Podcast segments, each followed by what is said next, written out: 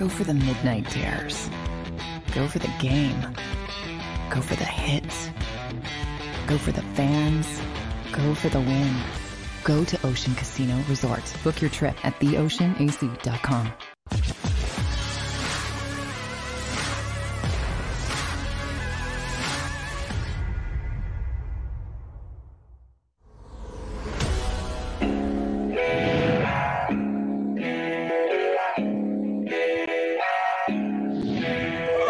Why me, Lord? Why me? Yeah. I can't believe this, man. Mo, Larry, and Curly. Here we go, baby. Yes, welcome in, everybody. The launch, the debut of Sports Take. I am Rob Ellis with my friends Derek Gunn and Barrett Brooks. Derek drinking out of a Jurassic Park cup because he is that old. Yes, friends, he was around for that. Really? Really? You want to go there? I didn't even know you were going to pull that bug out, man, but you gave me too much material right there. But yes, by the way, I did our little groove there. I wasn't supposed to. No, you can't do. Oh, look at you showing off the blank. Come on, man. He totally did that on purpose. Oh, did I do that? Oh, I'm sorry. Wait a minute, man. I saw that ring. I saw that ring at Kmart. Yeah, that's right. I saw the guy down the street trying to sell it to me. For $10. I got out the biggest crackerjack box they make. That's the best prize you can get, man. I found it. I found the golden ticket. All right. So listen, this is it, man. And by the way, I love our graphics too. We got some strong graphics for the show here. Yeah, Xander Krause, baby. Yeah, our producer Xander showed us this, last week, a couple weeks ago, man. We're coming out of the box strong. But yeah, if you're like us, you've been excited for something new, for something different. And that's what we're here for, man. That's what we're here to bring to the table. And we've been trying to get the word out to as many people as possible for our launch here at 12 o'clock. And we'll be every day, Monday through Friday, 12 to 3. And we're already getting a ton of reaction from our friends out there who are checking out the show. And let me be the first to say welcome and thank you for hanging with us. And we will make it worth your while. We promise that. And I got to tell you, man, I'm thrilled to be with you guys. Two guys who I absolutely love, and we are going to have some fun, man. Derek, Barrett, can't wait. All I'm going to say is this: I woke up and prayed this morning. Why me, Lord? You prayed? Yeah, man, I prayed, man. Who did you pray to? I ain't never seen you pray, man. I'm not a heathen. That's what I'm talking about right there. He thinks, Rob, see what I got to deal with, man. Man, your skin burned for telling that lie. Rob was so good to work with when I was working with Rob. And then they sent me to the wolves and I worked with you. That's a good point. What I'm saying? I mean, I was good. I mean, I had breakfast on Broad. I mean, everything was great. Me, Jillian, Millie, Rob, I mean, we had a great, great show. And then they sent me to you, Quick Slants. Really? And that's like the anti-show of all shows. Oh, really? So I've been trying to take my, just unwire myself from that show ever since then. It's not easy. And who helped you? Who helped you become even better than you are today? Who helped you? You tell everybody who helped you. You threatened me. You did everything, man. Right. You locked me in a closet, man. Come on, man. Yeah, Derek, that was a little rough. That was a little bit much, man. Putting him in a closet. You know what I mean? What people don't know is we've been talking about. First of all, kudos to Joe Krause, who's the CEO of the JAKIB Media YouTube network, and he came to me with this idea before Christmas. And I said, man, wow, to work with two guys that I've known for years, I have the utmost respect for. But then the other side of me took over, and I said to myself, D-Gun, because, when I talk to myself, that's how I refer to myself as D-Gun. So I said to myself, D-Gun. Third person? That's like the fifth person you talk to. I said, D-Gun, could you really stomach working with Barrett 3 hours a day, 5 days a week? Rob's kind of like Switzerland. He's always that neutral guy, right? Yeah. But Barrett is a family antagonist to me, man. I hear you. And so it was a struggle, man. It was the good angel and the bad angel. It was a fight, man. We started November, December, and by March I'm thinking this show's not gonna happen, And lo and behold, we pulled it together, and I said to myself, you know what? I'm gonna be the bigger man. I'm going to put aside my personal differences with Barrett, and I'll make this work. Wow. All I want to do is talk sports. That's all I want to do is talk sports. And you, I mean, The gauntlet's already thrown down. See what I got to deal with? Well, look, here's the beauty, right? So we and first of all, we're already getting like unbelievable reactions from the comments, and we'll read the best ones, and we appreciate it. Adam's checking in. Everybody's excited, man, and we're all excited too. And we appreciate everybody for being involved. CFB, promotional products, everybody's jumping in there, Chalk It Up Sports. Everybody's excited. Joey man. B. We said Joey B wants Gunner barbecue tips. Okay, so we'll see what Stay tuned, Joey. I got you. You're going to get that because we're going to go out of the box. We're going to be doing a lot of sports, obviously, and we're stepping in at a really good time, but we're going to be doing everything. You name it, we're going to be doing it. And by the way, like I got to bring this up already. So I want to show you guys this. All right, let me get this in frame. What the heck is that? That's the nail, okay, that I had stuck in my wall to hang up one of my pictures. This is how bad I am. What? This looks like something like Barrett. What would you use this size nail for? It's at kill least, zombies, man. That's a zombie killer nail, man. Okay, I had that in the wall behind me just to hang up one of my pictures. And as I'm pulling it out, I'm like, "What the hell was I thinking, sticking this into my wall, man?" Bro, that's like a prop. That's a prop from Easter, man. You know, what that's a blow dart, man. Yeah, right. That's a blow dart. That's used for crosses, right? That's Zach Easter, man. He is risen, and that nail was that. That was probably the nail, man. Come on, man. Yeah, it's crazy. There's no need for that, man. There's nothing in your house big enough for that to be in, bro. Yeah, I don't even know what I was thinking, but anyway, so.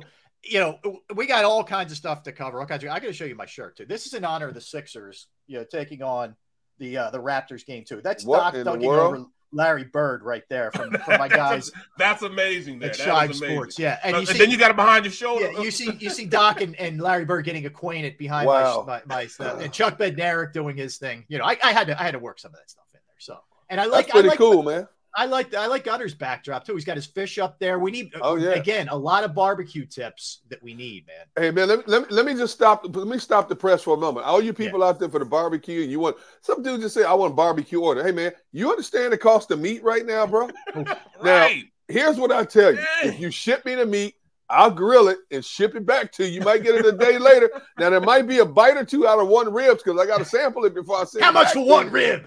You know, I'm just saying, man, people want all these barbecue orders and stuff. Y'all got to provide the meat, man. I got miles to feed over here. Bro, I can't be just giving out free meat. That's true. See, there it is right there, man. You get it all, man. And all those fish right there, he got them out of the, you know, he went by one of those, what is it? Those buy it like now, that? Take like later. That? Buy one, get two free. Buy one, take two free. You got it from a swap meet. That's where you got those fish from, bro. Let me tell you something. Let me tell you, the bass over here, 9-pound bass. I caught in Lake Moreno, Southern California. The one above it, 2.5-pound crappie, Barrett, as you know, which is a big for a crappie. Yeah. We caught like 30 of those out of Lake Arthur, which is 30 minutes north of Pittsburgh. Then on the other side here, that one at the top is a 11-pound steelhead trout caught out of – that's small for a steelhead, but that's the biggest one I caught. Caught it out of Crooked Creek off of Lake Erie. And then I got 11-pound walleye caught out of Lake Erie in Ohio. So let me tell you, 11-pound walleye. Bro, I bet it was good too, man. It was so good. One of the best freshwater lobster. Yeah, yes. Yeah. One of the best. Let me tell you something, Barrett. You know me. I got 17 rods and reels in my garage. I got over 160 something lures, 2 tackle boxes. I put in my time, bro. I'm buying nothing. All right. I put in my time. That's my dues. We're going to cover more fish talk later, man. We are going to get into that. But think about what we have today, guys. So we got Brian Baldinger at 1:00 to nobody. Breaks the film down more than Baldy. He's like a scientist, man. He's got the finger. We're gonna bring the finger out at one point. We'll see what's going on there. But he's gonna join us at 1:00. He got my start in media, man. He got my start at NFL Films, man. It's his fault. It's all his fault. Yeah. So, Baldy's gonna join us at 1:00 at 12:30. Tom McCarthy's gonna join us. Phillies will get into. They're in Colorado. You got Aaron Nola on the mound tonight. It was not pretty. Their house of horrors in Miami continues, and it was ugly with the ace on the mound yesterday. So we'll talk to T-Mac. Yeah, but man, not only that, we got a playoff game tonight, game 2, Sixers Raptors. And I got to tell you guys, I don't know if the Sixers can play a better game than they played in game 1. That was an absolute thing of beauty. I mean, everything felt right in that game. You know, I started thinking, wow, do we have a big four? Then I had to bring myself back. Mm-hmm. I had to bring myself. We're supposed to have a big two. We have big 1 3/4.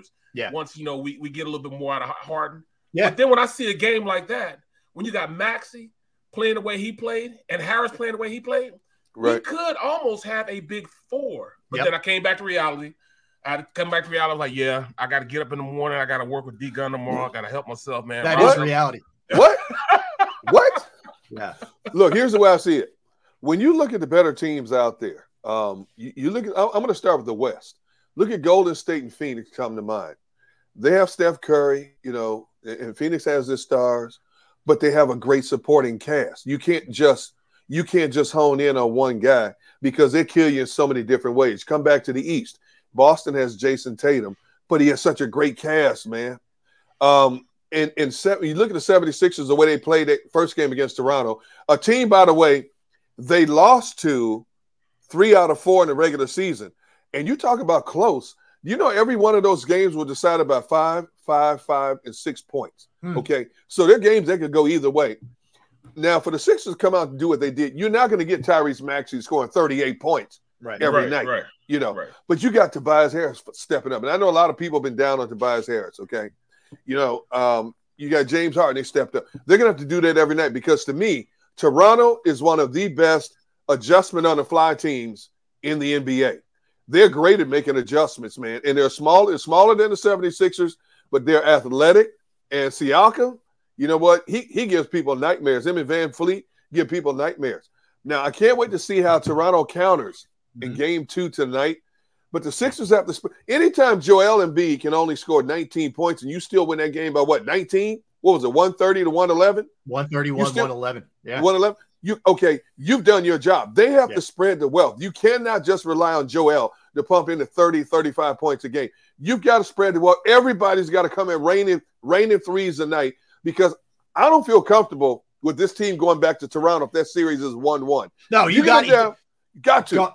You're right on. You can't fall into this false sense that you're of security because you smoked them in Game 1, and they might be without 3 key players tonight. Yeah, and that's the problem right there. Exactly. Right. Yep. So Barrett, you could speak to this as a professional athlete. Sometimes you let down if you know the other team's missing key pieces, and that's a danger zone. That's a trap they could be stepping into tonight. Exactly. And you look at that Toronto team, man. Their tallest player is what, 6'9"? Yeah. So they got a smaller team. You got to take advantage of the size that you have. You got to take advantage of if they don't have 3 players, you got to take advantage of it. You got to step on the head of the snake, man. You can't allow them to come back and think that they have a shot because when you try to think they're lulled to sleep, they'll lull you to sleep, and then they'll come back. I've been in situations where we didn't have, two of our stars went out there and played, and the team. I'll give you a perfect example. NFC Championship game, the year the Eagles went to the Super Bowl. Mm-hmm. We were supposed to be in a Super Bowl. It was supposed to be an all Pennsylvania Super Bowl. I was with the Steelers. I thought I was going to be – in fact, I thought I was ready to go out there. I went out and bought new clothes so I can go down to Jacksonville and everything, bro. Man, we got into that game, and we heard the night before that like 12 or 15 of their players had the flu. They were all sick. So we think, oh, we got this, man. I went out and bought new clothes and everything. Man, they spanked us. Yeah. Even with those sick players, spanked us. So you can't get lulled to sleep. You got to come with your A game all the time. And that's a perfect example of how the top tier teams do. They don't care who they're playing against. They can be playing against Little Sisters of the Poor. They still going to go out there and play hard against them also. Well, I'll tell you what's fascinating. Nick Nurse is already trying to plant the seed. So as soon as that game ended on Saturday night, and he did it again yesterday, he's publicly talking about the foul situation, how his guys had position, how it should have been an offensive foul on Embiid, how he threw 3 elbows, only got called for 1. He's planting the seed. He's a good coach. He's a crybaby, but he's a good coach who will make adjustments. So that part to me is going to be fascinating. How is this game officiated? They had Van Vliet in foul trouble in 2 seconds on Saturday. He ends up fouling out. Boucher, total non-factor. He fouls out. How's it going to look tonight? Are the calls going to go the other way because he moaned so much? Well, man, that's the big problem. That worries me because when coaches start crying like that, referees start looking for that stuff a little bit more. And then all of a sudden they start calling ticky-tack fouls the other way for the wrong reason.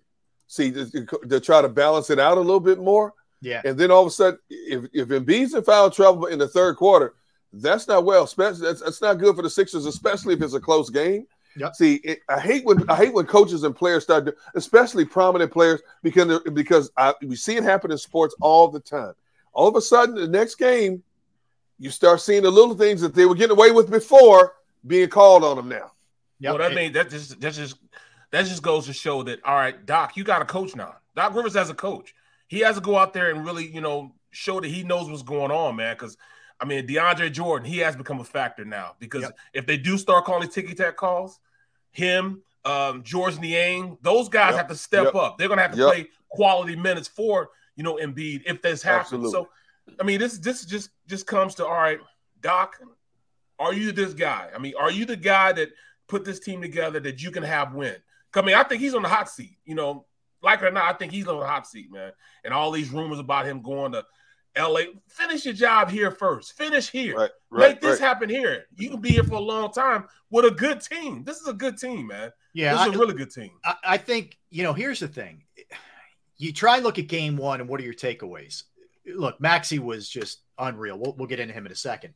But can you expect 38 again? Probably not. But I think Embiid will shoot it better. I think as much as Harden didn't necessarily shoot it well from two, I saw more of a burst. A couple times in transition, he looked better. He looked well-rested, that kind of thing. I think you're going to get more out of him. Look, Danny Green was terrible in that game. Yeah. You're going to get more out of him. So I think the Sixers are in good shape. I don't think this is going to be easy. I think it's going to get real tough when they get back to Toronto. And I think tonight's going to be close, despite the fact that they may not have everybody there. But I took a lot of positives away from that game one. Gunner, how about you? No, I couldn't agree with you more. And the 76ers had to come out of the gate and assert themselves and just send a message that, hey, this ain't the regular season. It's over. When you talk about James Harden, I do believe that hamstring is still an issue with him, because we haven't seen him with that burst that he had in Houston. We saw sporadically, like you said, in game one against Toronto. But I still think that he's favoring that hamstring. You know what? It may even be subconscious. It may even be good. But, he's probably protecting it so that he doesn't lose any significant time in this particular series. There's a lot of pressure on the 76ers. A lot of people have big expectations of this team. Can you imagine the monsoon of criticism if Doc Rivers and the 76ers were to bow out in the first round? Yeah. I mean, you guys know this market as well as I do, Rob, even better because you're from here. Can you imagine what this organization would take in terms of negative connotations if they bow out? And I think that when James practices, he's practicing to play the game a certain way so that he doesn't aggravate that hamstring any longer. Because as you guys know, whether it's a hamstring or a sprained ankle, Barrett, you played, at the highest level possible in the NFL for 12 years. Those are the type of injuries. They feel good one day. All of a sudden, you step the wrong way the next day, whether it's in practice or a game, and you're sitting out 2 to 3 weeks. And that could be costly. Yep. Yeah, no, listen, no doubt. And here's the thing, Gunner, to your point. When you go through the process, when you go through those years of losing to build to this point where you're ready to win a title, if this thing doesn't get beyond a first or second round, and they haven't gotten beyond the second round, in Embiid's time. Right. You're going to look back as a fan and say, I went through all of that losing for this? Yep. For what? That's the way. And you make a trade for Harden, you make a blockbuster trade like that. Absolutely. This team has a lot of pressure on it to go real deep.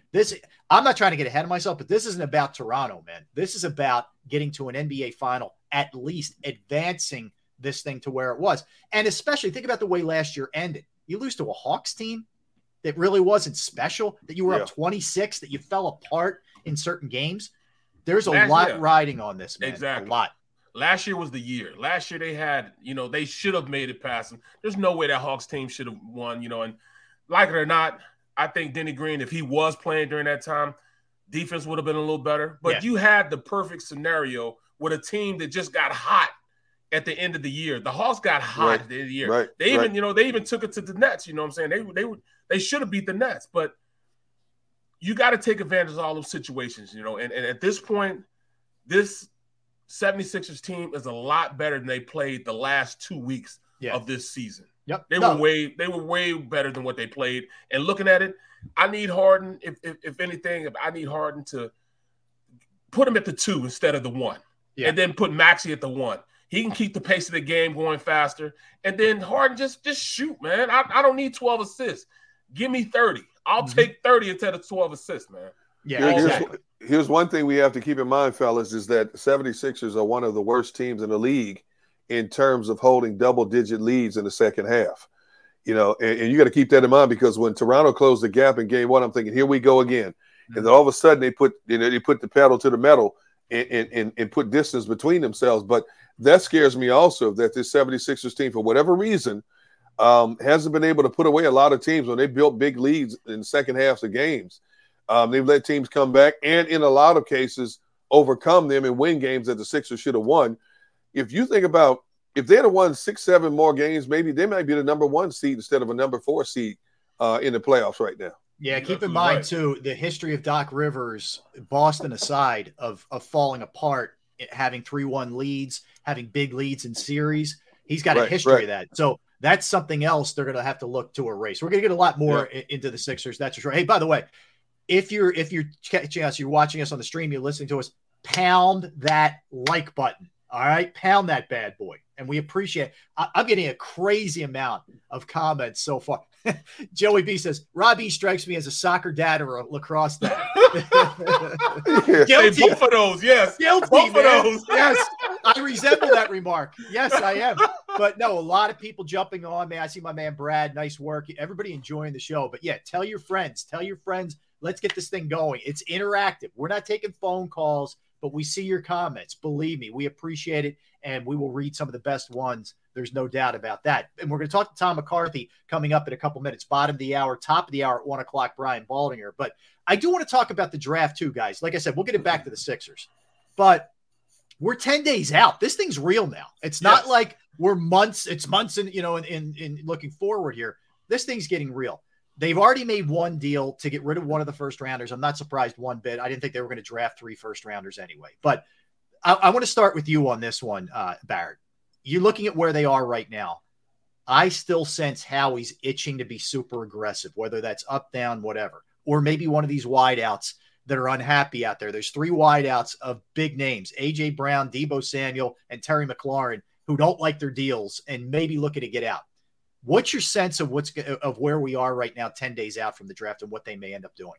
But see, I wish I was the GM, because I mean, I would go out and get one of those disenfranchised wide receivers out there that don't want to be with the franchise. They no longer want the deal that they have, and to put a Deebo Samuels in this offense will take it to another level, because we already run the ball well. And just him being a weapon that a defense has to account for puts him in a better position to go out there and run the offense that they truly want to run. And that's running the ball, having consistently doing that. But, I mean, it just makes a better offense for the Eagles then, because now Jalen doesn't have to be as accurate. You know, he you know, with running the ball like that, you can go over the top with play action, give him more time to throw it. It's a solid protection when you run play action, and you can push the ball down the field, because he has guys that can go down the field. Smith can go down the field. Those are the type of receivers that you want to go out there and they'll be running wide open, because you have to keep that defender in the box to stop them. Mm-hmm. Now, looking at the draft, if they don't get one of those guys, and we're getting, like you said, 10 days away, there's nobody else out in free agency you go to. So you have to draft likely a wide receiver, somebody else in that explosiveness in that locker room, especially in the wide receiver position. But you also got to look at an edge rusher or pass rusher, whether it's going to be an interior guy, because Fletch may not be here next year. He's on a 1-year deal. Or, you know, you got to go out there and you either a safety or corner. That secondary needs help. And I'm thinking corner more so than safety. A guy like Booth. There you go. An aggressive corner that can go out and play man-to-man. Sauce Gardner, man. I like the Sauce, man. You got to jump up to get Sauce. I do it. 6'3", 200 pounds, 6'3". He's long. He reminds me of Snoop from Snoop used to be in Washington. In Washington. Yeah. Reminds me a lot of him. Really good corner, man. He can come in and be a difference maker. Now you look at a guy like Slay. Slay becomes the number 2 guy with a guy like that. Now you cooking with hot grease. You could be more aggressive because you have the guys that go out there and do it. What's your sense, Gunner? I don't know if Howie is going to pursue any of these big name receivers out there. When you look at the money that has flown around in free agency to receivers this offseason. Insane. It's been ridiculous. Now, the good thing is the first few days of free agency, the frenzy is subsided. So now when you start looking at guys, the numbers start coming down a little bit. But I think it would be in Howie's best interest. If you could get a McLaurin or a Deebo Samuel on the dirt sheet, yeah, but you're not going to get them a dirt sheet because you got to give up a lot to get one of those guys back in here. And you got to pay him. You got to pay him. But you know, how many guys you think will do that? Yeah, how many guys are going to come in on these one-year prove-it deals? How he's been getting away with the past couple of years? How many guys is he going to have come to the door like that? I think you know what, Barrett? That's a good question, but I think it's determined by how long they're sitting out there because they want to stay relevant. You know, now when you talk about some of the bigger names that are still out there, obviously somebody's going to grab them eventually. Somebody may get the itch and try to make a move eventually, and come in here on a prove-it deal. Howie's been great at getting guys to come in here on one-year deals, prove-it type deals in recent past. And he signs them to the big contract after that, though. Absolutely. And if he wants them bad enough, he'll sign them next year. Now, they have more cap space next year to play with as well. I just think that as of right now, they're not going to go out and get anything more than the guy they brought in from Indianapolis, Pascal. I don't think they're going to get anything more than that. And that's not a knock against him because he can be a serviceable receiver. My bigger question is, and we're going to be talking about this for a long time, is Jalen Hurts the right guy to get to distribute the ball? Yeah, is he the right guy to distribute the ball? Okay.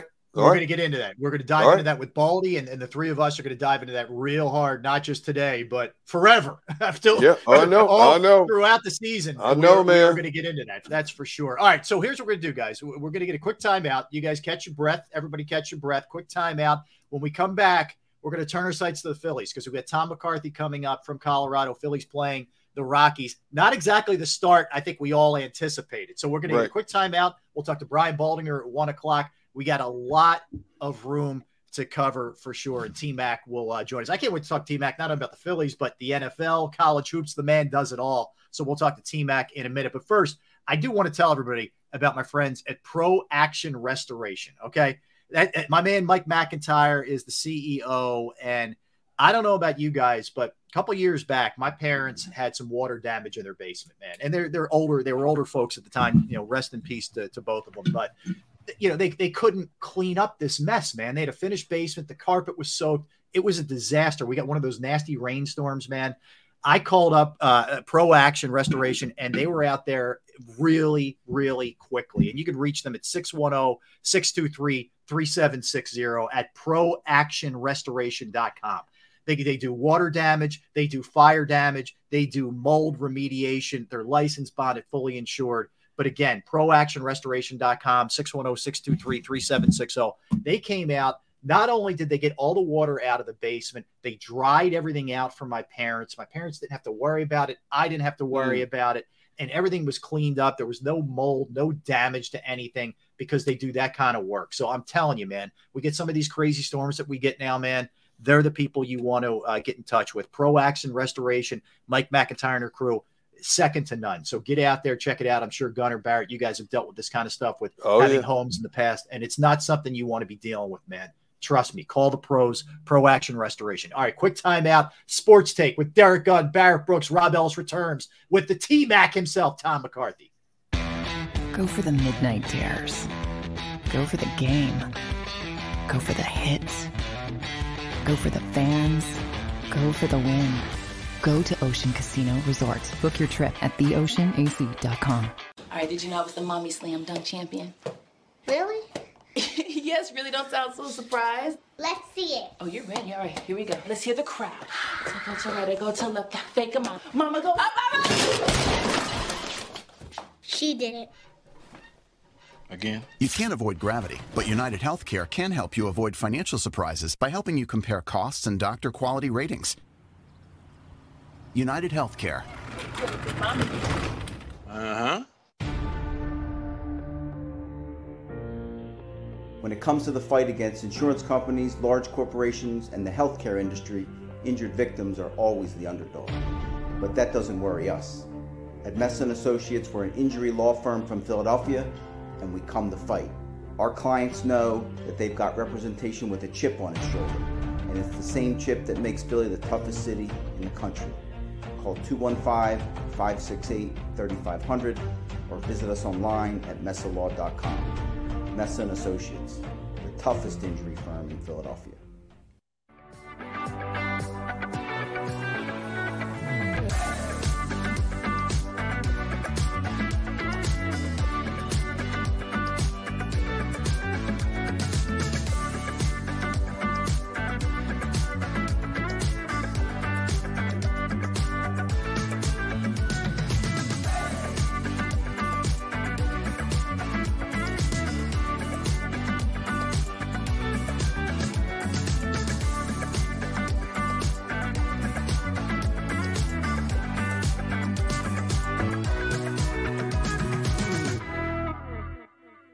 The following is a real testimonial from the father of a young injured victim. I didn't think she was going to make it. Major Perry's daughter was the victim of a horrific accident caused by someone else's negligence. If you don't find the right counselor, law firm that you're looking for, you will get lost in the wilderness. Badly injured? Call the Fritz and Bianculli Law Firm at 215-458-2222 and find out why they say, "We got this." At Stateside Vodka, every new customer gets the world's best rocks glass, free. You're telling me that bottle is cut in half? You could say that.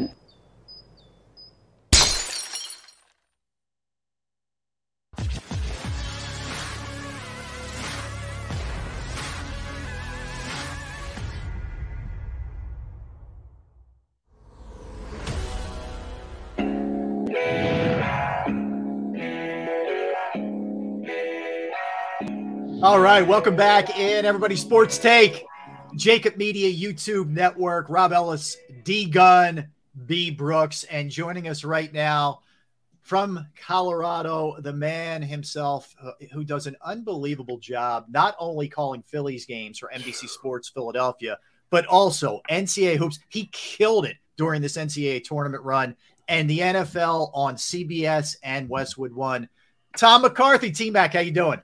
Guys, I'm doing great. Thanks for having me. Tom, yeah, nice work on the painting that you did real quick for the show. Right behind I'll be honest with you. I appreciate that. So my room here in Denver is beautiful, but there's no natural light. There's only one window, and it's really small. I was walking around for about 20 minutes saying, nah, I can't do the shot there. Nah, I can't do the shot there. And then all of a sudden I was like, well, this might work. I mean, I don't know. And then I had no idea until I popped up. And while you guys were talking, I'm like, man, that's pretty good. That's a really nice painting behind me. Tom, you commissioned that thing in about 15 minutes. Congratulations. Oh, yeah. I just took some colors and just flashed it up against the wall and just see what happens. That's right. Well, Tom, I do want to touch on some of the other sports that you do in a second, but we do have to start with the Phils. And there was certainly, once we got out of the lockout and they made the move with Schwarber and Castellanos, the expectation was high. And you don't want to get nuts. It's 10 games of 162. But 4-6 is not exactly what we thought. If you could put your finger on one reason why it's been a slow start, what would you say it would be?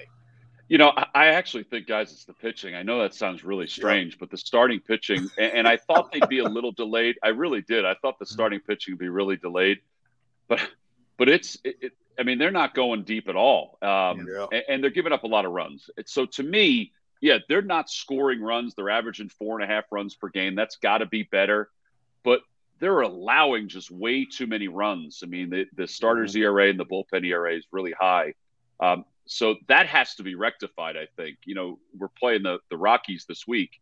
Our ERA against the Rockies out of the bullpen last year was 8. So that's got to be better. So, yes, the offense – the offense is definitely needs to figure some things out. Schwarber's got to hit. Harper's starting to churn a little bit. They got to figure out the leadoff spot. But I'm a little concerned right now about the starting staff. Not overly, but you know, Nola starts today, and I'm hoping that he puts together a solid outing today. Well, let's stay on that for a minute, Tom, because really, and this dates back to not just this year, but last year as well with Aaron Nola, where it's just been a struggle, and he hasn't resembled the guy that for a while was an ace of this team, really, until Zach Wheeler got here. Again, I guess I'll ask you to just kind of pinpoint, if you can, the reason why he hasn't been nearly as effective that he was earlier in his career, because, you know, we're getting beyond a couple bad starts. I mean, this has been a lot of mediocrity from him. Yeah, so I think a lot of it is, and this is just from talking to Larry Anderson and Chad Durbin and guys like that that have an idea, predictability in hitters' counts, knowing what pitch is coming, which has led to just too many home runs and really key home runs. So two strikes, put away pitches. That's where Aaron used to be at his best, and he has been good at times, but not necessarily enough. So he's given up way too many two strike hits. Two strike home runs have been through the roof. I think it's 16 now in the last 2 years, and that's just too high of a number.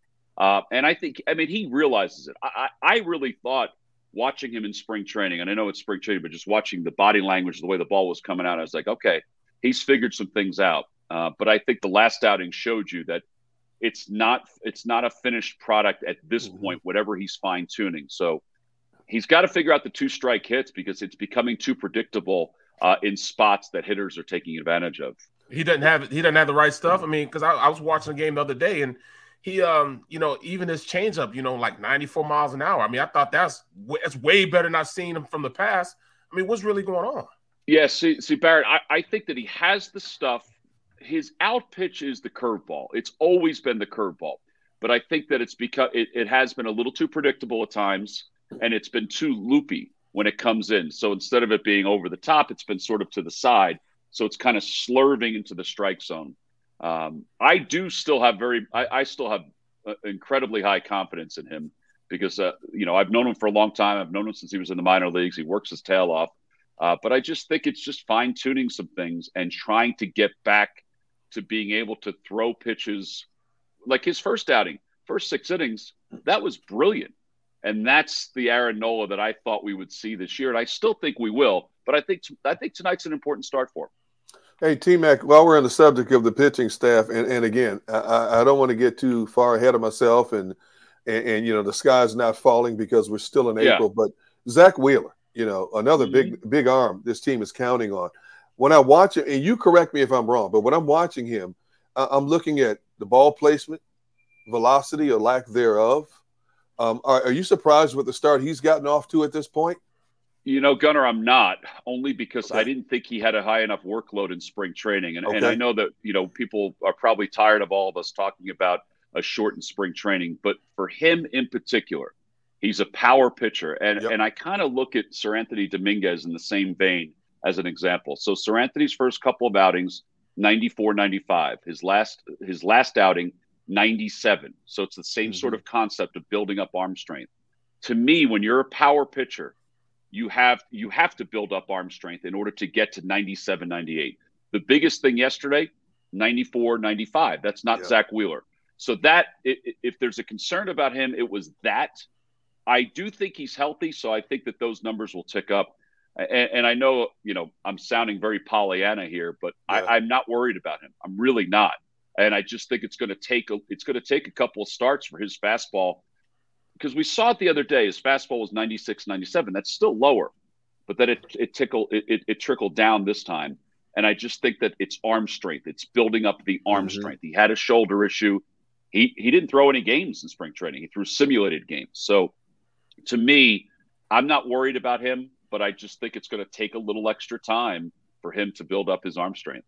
Tom, let's jump to the bats for a minute. I think Joe Girardi's in a tough spot at third base with Alec Bohm. And, we all know he's not the greatest fielder in the world. Nobody's going to confuse him for Mike Schmidt. But at least early on in the opportunity he's gotten this year, he's hit the ball. Okay. And I know there's a DH, but he's going to be DHing, you're looking at either Schwarber or Castellanos likely sitting. What do you do with the Bohm situation? Because this is a team right now that needs somebody who's hitting. He's hitting, but he hasn't played much. Yeah, Rob, I think he's going to play third tonight. I don't know that for a fact, but I just get the sense that he's going to play third tonight. He's not a very good defender, as we all know, and he's working hard to try to get better at that. But I think that you put the nail on the head. He is hitting, but you'd rather have Schwarber or Castellanos out there, in my opinion, than Alec Bohm, even offensively. I actually think that Joe has picked his spots for him to have success offensively. So in doing that, it's given him a little bit more confidence. Bohm, that is. I still think that he is at times a liability at third, and you have to be careful of which pitcher is out there to put him there. So Ranger Suarez pitched on Saturday. I didn't think there was any shot he was going to play third base because that was the issue the last time. So I think Joe's making some very difficult decisions that probably don't seem to sit from a popular standpoint in city of Philadelphia right now, because Bohm was 7 for 10. But I still think if you really look at it, he's managed that 7 for 10. There's been matchups that have benefited Alec. Now his confidence is gaining, but I do think he'll probably be out there tonight. This will be a good test because you've got a kid in Chad Kuhl, who's a local product. He's got a good slider, and he's got a really good sinker that he's using. So that's going to be a good test for Alec if indeed he is out there. But defensively, Camargo's way better at third base, and he was hitting also. It's just that he wasn't hitting 700. He was hitting 300. But I have a feeling that he'll be out there tonight. I tell you what, T-Mac, when Bohm dropped that F-bomb, man, I'm thinking, oh, snap. His career's over in Philly. That's it. But I was shocked at how people embraced him. Well, I mean, Gunner, you know this as well as I do. I mean, the fact that he stepped up and took it like a man, and really answered the question the proper way. I'm still amazed that somebody picked that up. I mean, I didn't see it, and it was on our telecast. I mean, how did somebody get up there? You can't get away with anything now, Tom. How did somebody even say, yeah, I'm going to go back and see what Alec Bohm may have said after that play? I'm like, why would you even think that there would be anything said? Right. You know, that's why we make fun of, this with the gloves and stuff like that. Yeah. Well, nobody's going to make fun of that anymore. I think just here on out, Kyrie yesterday couldn't hide what he did. He tried to. With a glove, you can at least hide that a little bit. So, yeah, I was a little worried about that too, Gunner. But I do think that he stepped up and approached it the right way at the end. I thought the veterans in the clubhouse did a really good job. I thought the PR staff did an excellent job because I know that they sort of managed that through. And I think Joe did too, because I think Joe told him, hey, you got to face the music on this one. And he did.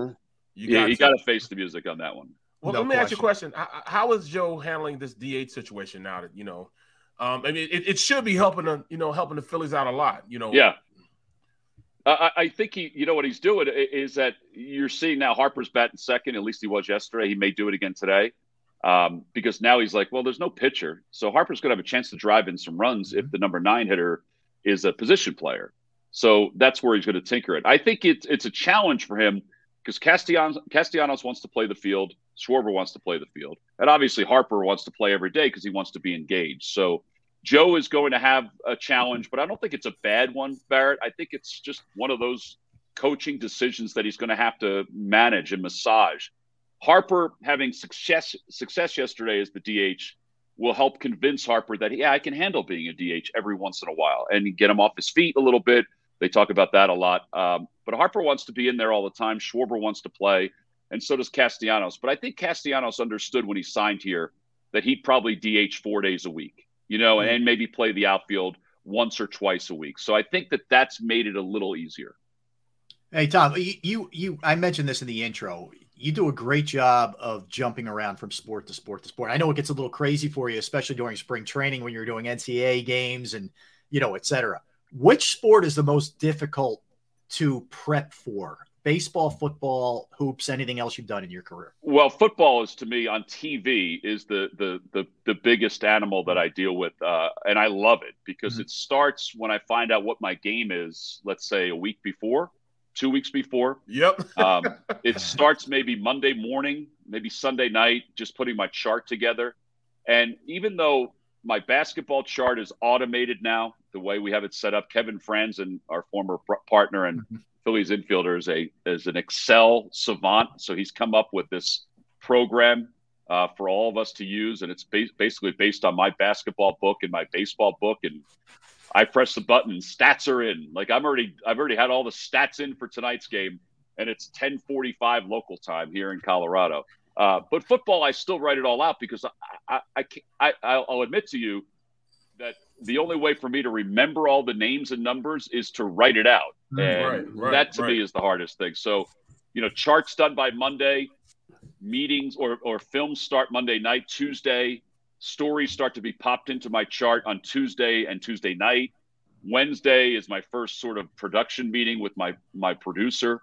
And then Thursday, it's travel day, all the storylines get together. And then it's all day meetings Friday, all day meetings Saturday, and then the game. So, that first beer goes down in about 10 seconds after an NFL game on TV because it's such a joy to do. I mean, I love doing it because there's so much to it. You guys know we rely on so many other folks' talents to be successful. And I always say that in Philadelphia, I'm so fortunate because when I do a home game for the Phillies, I mean, our camera guys and the people in the production cavity are just unbelievable. Like you can't compare them to anybody else. They're so good.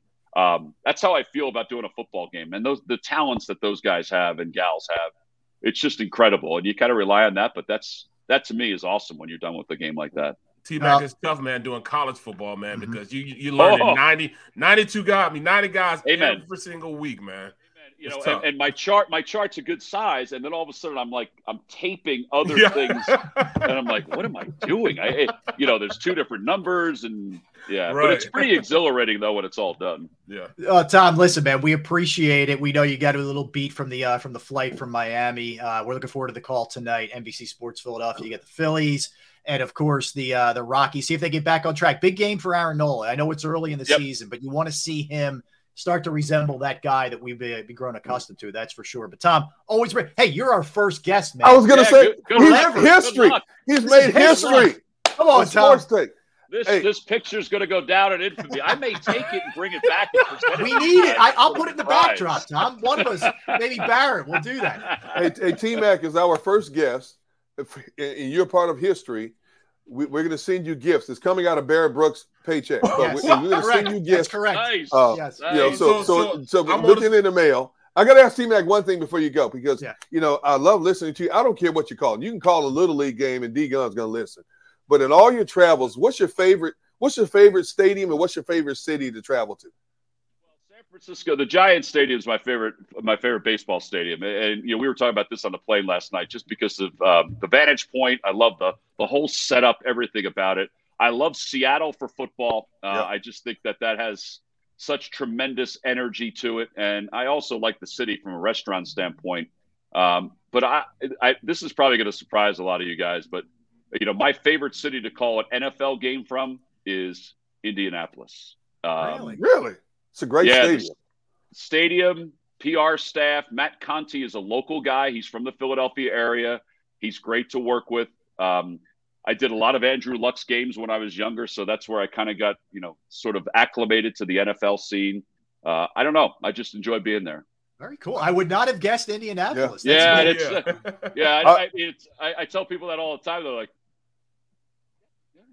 all right. Right. The thing I love most about that stadium, T-Mac, is you walk the concourse. They got the racing car sitting up there in the concourse. You get to look at real racing cars, which we can't fit in. I know, man. Sideways like this, maybe, but that's it. Oh man, Tom, listen, looking forward to the call, and really appreciate you hopping on for a couple minutes. Appreciate you, man. Thank you, T. Thank you very much. Everything, guys. All right, that was T-Mac. What a great dude, man, and versatility. You know what I mean? I don't know if you guys have had the chance to listen to him either. Call games on CBS or Westwood, whatever, doing football games. Man, he is sharp, and he does an unbelievable job. He called during the NCAA tournament. He called the St. Peter's one of their wins. Yeah. It was perfect because their nickname's the Peacocks, and he just made his final call. Man, when they advanced to the Elite Eight, was just unreal. So Tommy does a great job. Can you imagine when he calls and places a food order, with that voice? Right. Man, come on, man. Who is this? Really? Forget it. Yeah, so I got to share this with you guys. So I was, and Gunner knows this because I was in correspondence with him the entire time. So I did this insane road trip last week. Rolled out Tuesday and came back Saturday. I got home about 3 o'clock Saturday. So we took my daughter on a college tour. We went from PA all the way to South Carolina, and we visited 8 colleges in 4 days. Wow. Yeah. Tuesday, we did Virginia Tech. Wednesday, we did High Point in North Carolina. Thursday, we did Clemson and South Carolina. Friday, or well, no, I'm sorry, Thursday. Yeah, Friday. Sorry, Friday we did College of Charleston and Coastal Carolina, and then got up at 5 a.m. and drove back Saturday, man.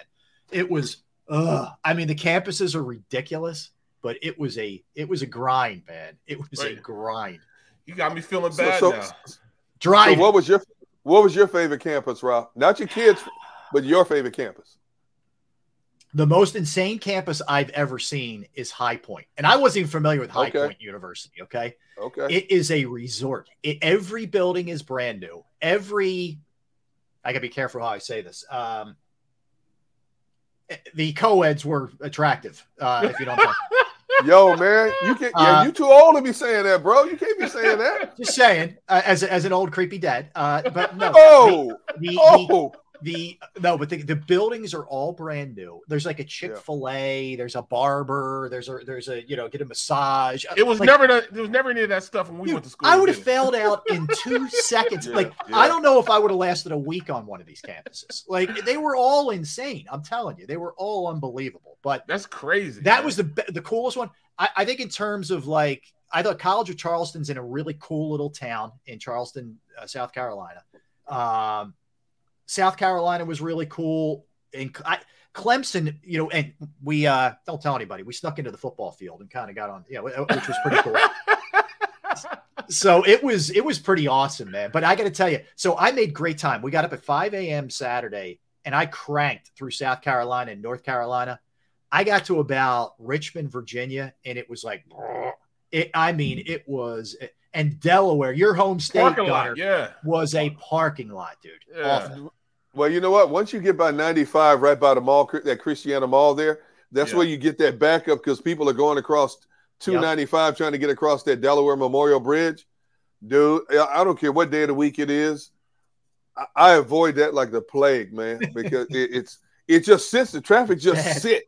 It's bad. And I'm like, and then starting Memorial Day weekend all the way through Labor Day weekend, it magnifies even more, because you got all the vacationers back and forth now going to Jersey and upper state Jersey and parts of New York who come down here now. Why don't you people in upper Jersey and New York stay in your own state, man? Don't come down to the beaches, man.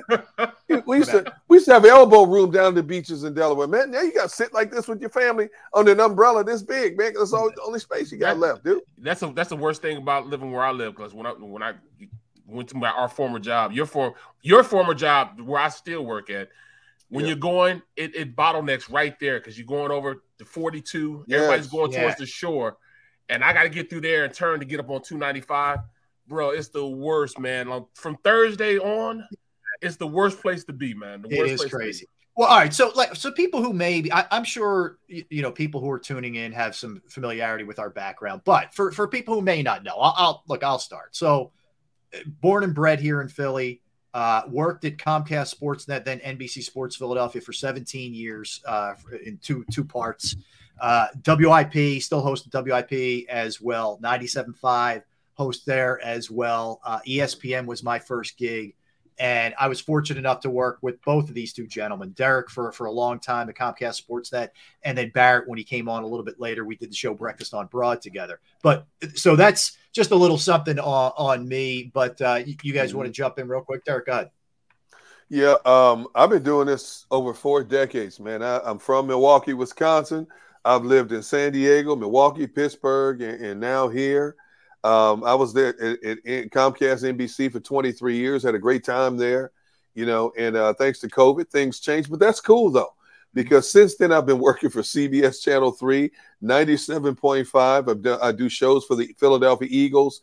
So I've been able to branch out and do a lot more things. Now I've been blessed to work with the JAKIB Media YouTube channel. And, people who know me know I love to do two things outside of my family, which is first and foremost the most important thing for me now. And I got 3 grandkids, a 4th one coming in September.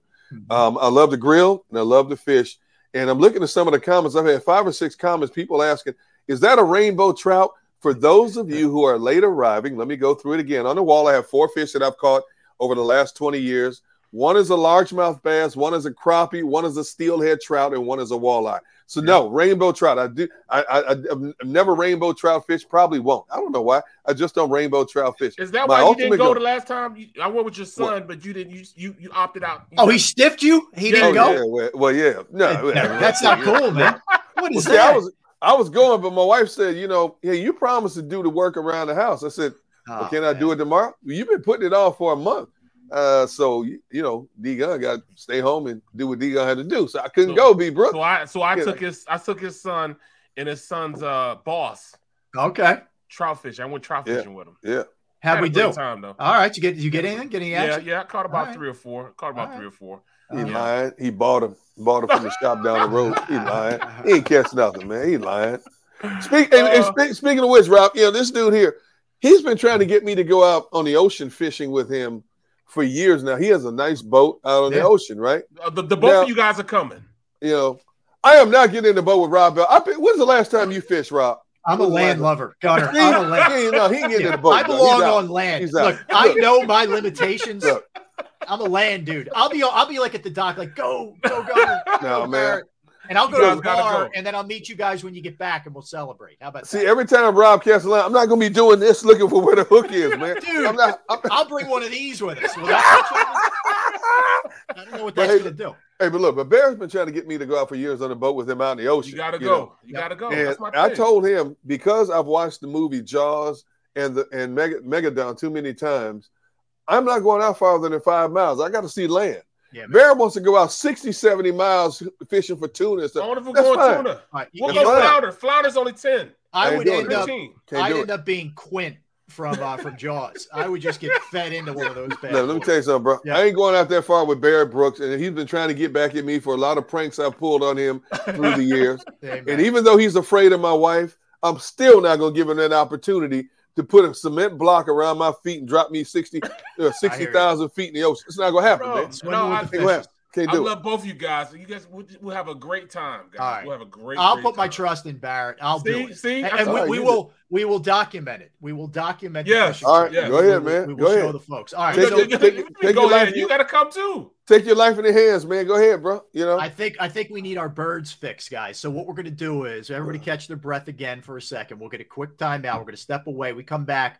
We're going to talk to the man himself, the travel dog himself. I love this guy. And I want to hear what he's been doing in the offseason, because Baldy doesn't just go to the shore or anything. He gets exotic with the way that he travels. Right. So we'll get a quick time out. We'll come back. We're going to talk to Brian Baldinger about what he thinks the Eagles are going to do. Jalen Hurts, will they trade for a wideout? How much action there's going to be come draft night starting on April 28th. That's for sure. And by the way, we will be at Ocean Resort doing the show live that night and that day from Ocean Resort on draft day, the 28th. So quick timeout. We'll come back. Don't go anywhere, man. Tell a friend. Sports Take. D Gunn, B Brooks, R Ellis. Go for the midnight dares. Go for the game.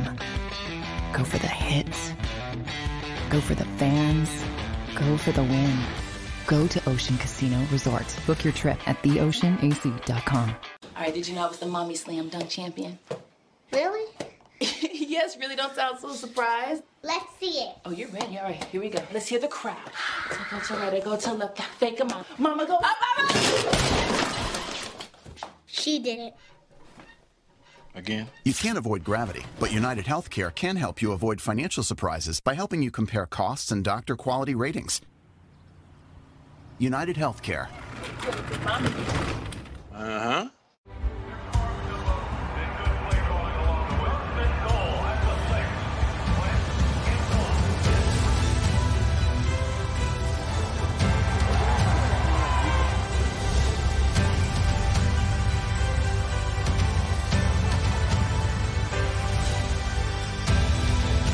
Field of life. First Trust Bank is there for you. 7, 3, 1, 2, 3. Because Philadelphia dreams deserve a Philadelphia bank.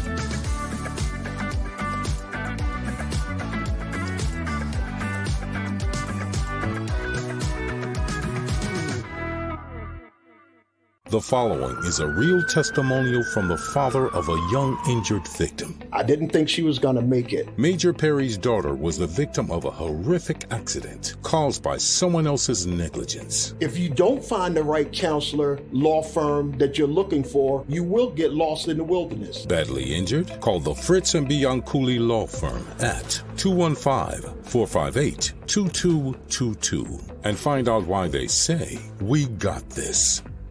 At Stateside Vodka, every new customer gets the world's best rocks glass, free. You're telling me that bottle is cut in half? You could say that.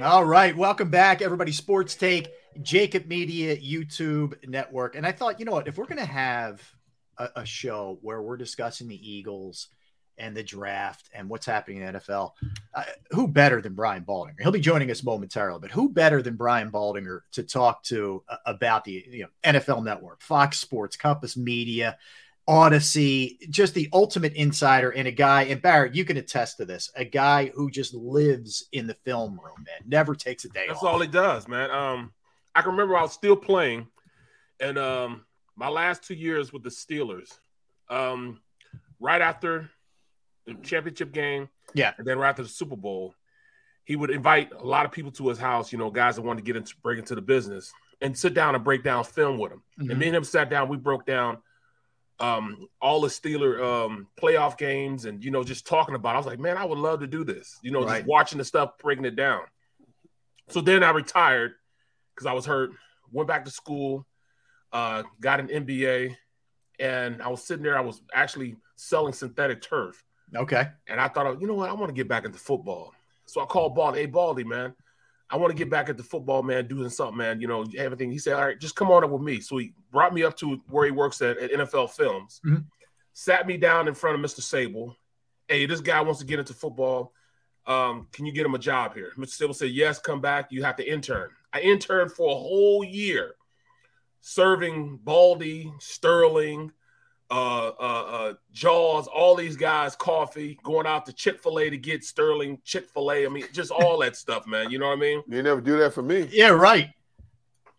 I just can't believe you guys just said that. I'm serious, hey, man. As much as I did for y'all. I'm just saying, bro. As much as I did. I used to bring donuts, all that stuff. He did. Barrett, you know what? But I'll tell you, though. That says something about you, that you played the game for as many years as you played, and you're still willing to put in the time to do an internship and not get paid. Yeah, man, I was a content producer. Yeah, and look where it led you to being stuck with Gunner and I. But anyway, that's a whole different story. So now, Xander, you know what though? I don't want to break up. I don't want to break your thought, Rob. But I'd have to say this because Barrett and I, we rib each other all the time. Yeah. But I will say this, man. This is one of the most down to earth dudes you ever wanted to meet. I agree with you. For a guy who's 6'5", 330 plus pounds, he's an imposing figure, mm-hmm. but he is one of the most righteous, down to earth dudes I've ever met. And I know we joke a lot, but I'm gonna give you your props this one time because I get more joy out of antagonizing him. Me being 5'10", 5'11", 225 pounds. I know he can't swing at me on camera, so I can say what I want to say now. But he does know where you live, so just keep that in mind. But here's the thing. He's afraid of my wife, who's 5'3", so I'm good either way. He ain't gonna mess with me. I'm good. I'm not messing with either one of your wives. Okay, let me just be real. Right. Look, your wife threatens me too. I know. She hadn't done the last 2 years because it's COVID, but every year leading up to that, I have to go. And Robbie's wife is a teacher, and I have to go to her school. Yes. And I'm supposed to read to the kids. Yeah. But hey, B Books don't read. He don't read prompting. He don't read nothing I'm supposed to read. I can vouch for that. I'll just tell you something about both of these two guys were both nice enough to go out and read to my wife's class. I loved it. Yeah, I enjoyed it. I did also, To this day, man, these kids, and they're in 5th, 6th, 7th grade now because they were little guys at the time. they still talk about it, how much fun they had those days. So, yeah, I'm telling you, man, it tells you something about you guys. I agreed to do it on several occasions, not just because, you know, I love Rob to death, you know, and his wife is a gem. But, you know, every year I got to read Dr. Seuss books, and I still to this day, I love Dr. Seuss books, man. Yeah, we play games when I go there. Look, yeah. I'm reading them to my grandson now. I got the whole collection. My Green Eggs and Ham and Hop on Pop, they're two of my favorites today, man. I just love it. And when I would do it at Rob's class, I would read certain lines and let the kids finish, and the kids loved it. And I would read, just sit there and just read a book to the kids. I would interact with the kids. Yeah. You know, I do not like. And the kids would jump up, Green Eggs and Ham, like it's the first time they ever got to say it out loud in public. I love that stuff, man. So, well, look, we play games when I come. We go back, and Rob, he makes sure he gets the most difficult Eagles questions he can find. And I go against, am I smarter than the fifth grader? And that's the game we play. We know the answer. All right, so joining us right now, without further ado, is the man himself, Brian Baldinger. Baldy, welcome to the show, man. We really appreciate you taking a couple minutes. Well, it's good to see. I don't know if you can see me here, Rob, but I see all you guys. You know what I'm going to do, Baldy? I'm going to make sure Xander gets you squared away because there's a bit of an echo and we aren't seeing you. So I'm going to have Xander Krause, our producer, our executive, our EP is going to jump in and kind of get you straightened out, make sure everything's all right audio-wise. Okay. So hang 1 second, Baldy. We just don't want to lose everything, you know, what you've been talking about. Guys, but I do want to lead into Baldy with this because we touched on it a little bit earlier. The Eagles hit on the draft last year, if you think about it. Yes, they did. You know, when you have quality contributions from really, you can make an argument you're 1 through 3 or 1 through 4. When you think about what you know, Devontae Smith gave them, what Milton Williams, Landon Dickerson, Kenny Gainwell gave them last year. You think about that. I mean, as much maligned and deservedly so for a lot of what Howie's done, they did hit last year. And you wonder, can they carry that momentum over into this year is the big question. See, it's been too sporadic with this organization in terms of building this team the way they want to build it. You know, Howie keeps talking about we want to get younger. Every team likes to get younger every 3 or 4 years. And we want to build this. But when you miss every other year, then you defeat the purpose of what you're trying to do. And as you said, Rob, he hit on it last year. He got deep into the draft, and he got value for his draft picks last year. So I'm crossing my fingers hoping he can do it again, because if you can build around what you already have, you talk about the Devontae Smiths, you know, Dallas Goddard's still a young player, you know, Jordan Malata's still a young up-and-coming player. You know, we don't know how much longer the running back situation is going to stay the way it is. It could change, you know, periodically, but that's okay. But if you have a core group, especially when you talk about the interior of this team, then you're building it in the right way. And in every 2 or 3 years, all of a sudden you become relevant again in terms of talking about going deep into the playoffs. But when you hit 1 year, miss the next year, hit 1 year, miss the next year, you know, you're stagnant. Okay, you're lucky to get into the playoffs. You might win the division, so on and so forth. The New England Patriots claim to fame was they didn't care about draft picks. They would sell all their draft picks. They would get a proven player, and it worked for them for 15 years because they had the franchise quarterback, and they would take Pro Bowlers from other teams. And we saw the Rams do it last year. Yep. You know. Yeah. But a lot of teams are not going to build it. No, listen. I hear you, man. All right, we have him. We got Baldy. Baldy's ready to roll, man. So we bring him up right now. There's the travel dog. There he is. And look at him. He's at work too. He's on the NFL films now. Yeah, Baldy, is that where are we in the lab right now? Are we cultivating film breakdown? What are we doing right now? He can't hear us. Uh-oh. He can't hear us. Baldy's not hearing us. So all right, we're seeing Baldy. We're not hearing Baldy. So we are working out some of the kinks as we speak. Baldy, give me a thumbs up if you can hear us. All right, he's not hearing us right now. So We'll get that straightened out. But Gunner, just stay on your point for a minute. I agree. There's been far too much inconsistency. When you look at this year, when you're sitting there with 2 picks as high as they are, and granted, they traded away one of them, but as high as they are right now, with some of the holes, you better be right again. Like if you're not going to go crazy. Now, they made some moves, Reddick, et cetera, where they got better. And I think from the Chargers. But if you're not going to get really crazy in free agency or making trades, you better get this draft right, man. Well, see, that's the problem because when we won the Super Bowl, we were going out and we got quality guys to fill in free agency. Yeah. But that's really not how you build a team if you want it. You want long-term stability. Yeah, that was kind of lightning in a bottle to it. Right. You know, the Rams did it this last year. You know, they got lightning in a bottle. When you build through the draft, like a la Cincinnati, Kansas City, they built through the draft. And I hate to say it, but Dallas is building through the draft. They're not trying to get free. Yes. They're building through the draft. And that's why they're staying at a level. They're pretty good. Yeah. Now, last year should have been a Super Bowl year for them. They had the roster to do it. They're just being coached by the wrong guy. And I love that he's staying there. You know, amen. Yeah, lock him in, Jerry. Right, yeah. But the Eagles are trying to do it the right way. They are trying to draft.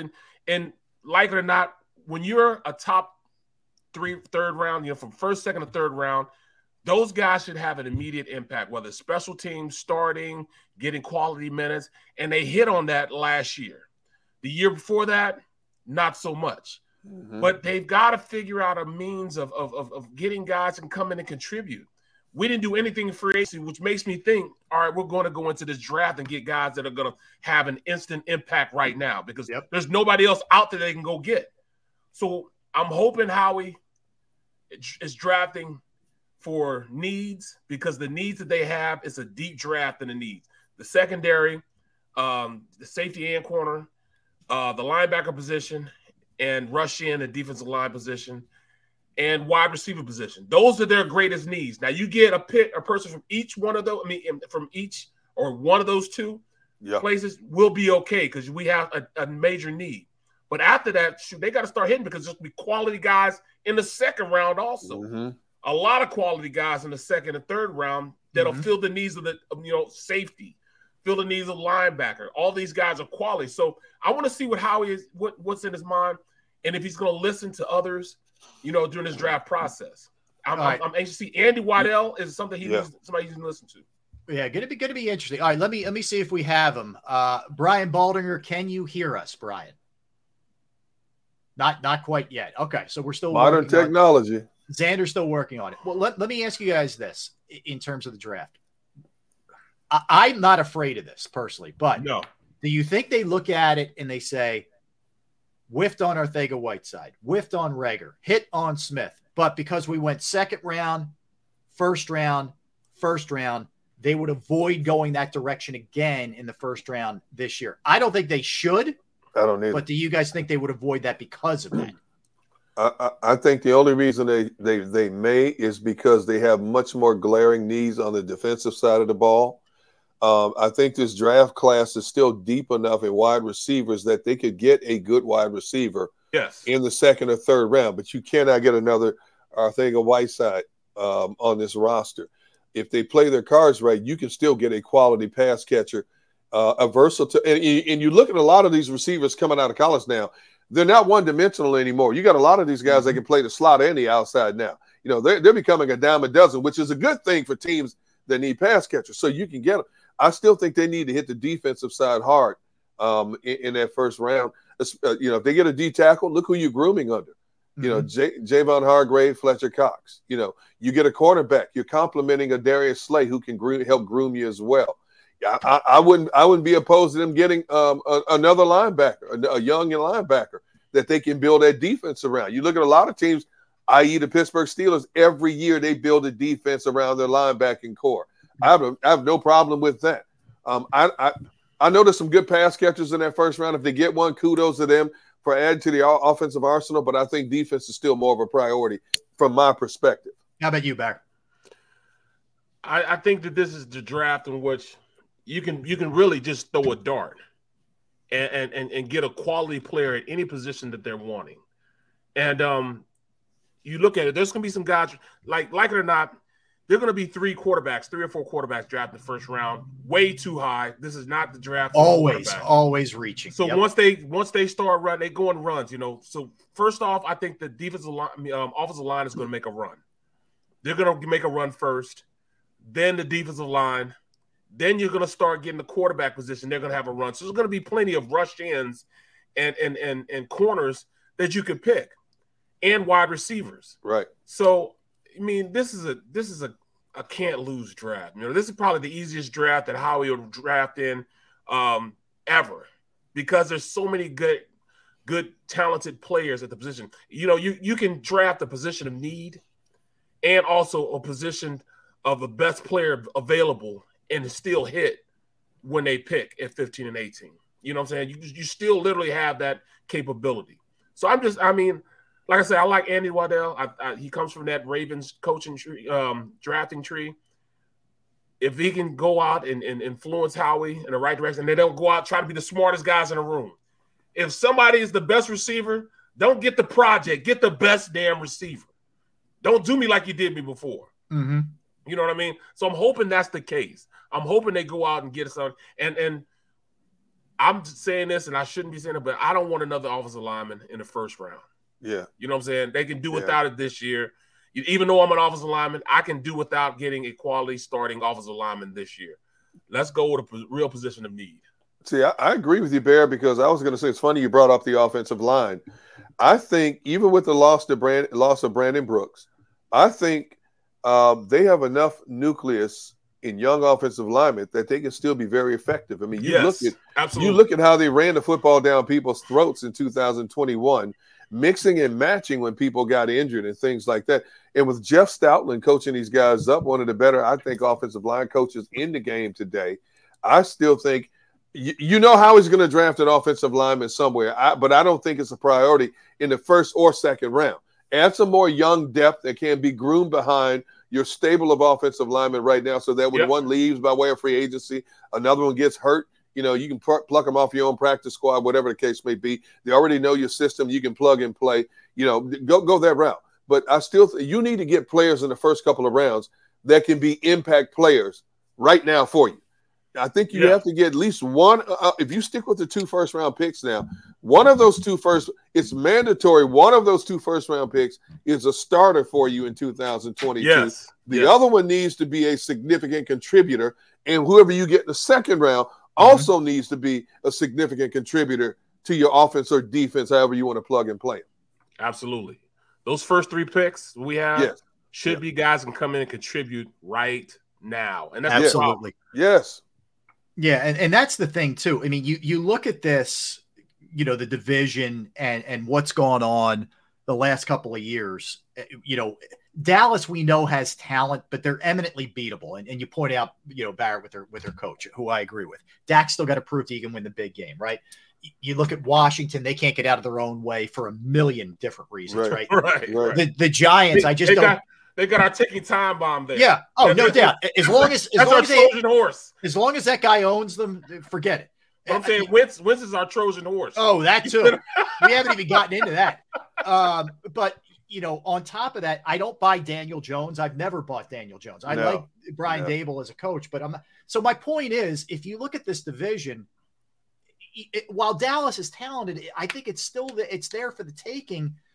The question is, you get beyond that, how good can you be? Are you ready to play with the real big boys and some of the other guys that are out there? You know, Green Bay, I think, may take a step back. They lost some firepower, and Aaron Rodgers can't be happy about that. And coaching power.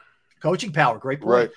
I think the division is down big time. I think the South I'm talking about is down big time, big time. The West is tough. Look, but what's San Francisco? Who's the quarterback? You know, what's that going to look like? Can the Rams repeat? The last team that repeated was the Patriots, and that was forever ago. So there's a lot of different ways that we can go with this thing that this team could really capitalize. That's for sure. All right, so I think he's finally ready. We got him. Yeah.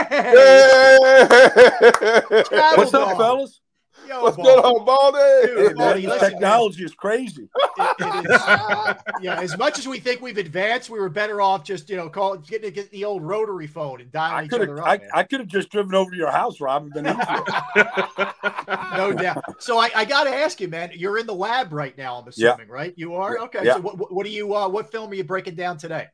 I was watching Chad Muma from Wyoming. He reminds me of Logan Wilson, who came out of Wyoming 2 years ago. He's almost the identical, I mean, stats, you know, and production and just his, you know, overall metrics, you know, about the same. And Logan's, I did Bengal preseason games this year. I knew he was a good player.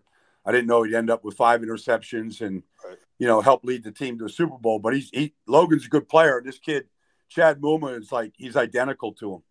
Interesting. But well, let me ask you, Baldy, because we were just touching on something. You brought up, the Super Bowl. I'm thinking of the Rams while you bring it up. Not that they haven't drafted well with guys like Aaron Donald, et cetera, but they sort of threw conventional wisdom out the window when it comes to just cultivating through the draft. And it paid off. They went for it. Who knows what happens 2-3 years down the line. Do you think we're going to see more teams trending that way, or are people still going to say, look, man, you got to build through the draft. You got to value those draft picks? No, I think we're already seeing it. First of all, yes, the Rams have surrendered first and second round picks for, Jared Goff or, Von Miller, whoever they've traded for, Jalen Ramsey. But, Nick Scott was a 7th round pick out of Penn State. I thought he was their best safety last year. Rob Havenstein was a 4th round pick at right tackle. He starts every game for him. You go through the list of guys, Brian Allen, the 3rd round pick at center. I mean, you just go through the list of guys that they've hit on, in the middle rounds or late rounds that are starting for them or playing a significant amount. So while they have surrendered some top picks to get Jalen and, to get some, to get the quarterback, all that, they've hit on their other picks though. So, but other teams are looking at it right now going, let's get proven players.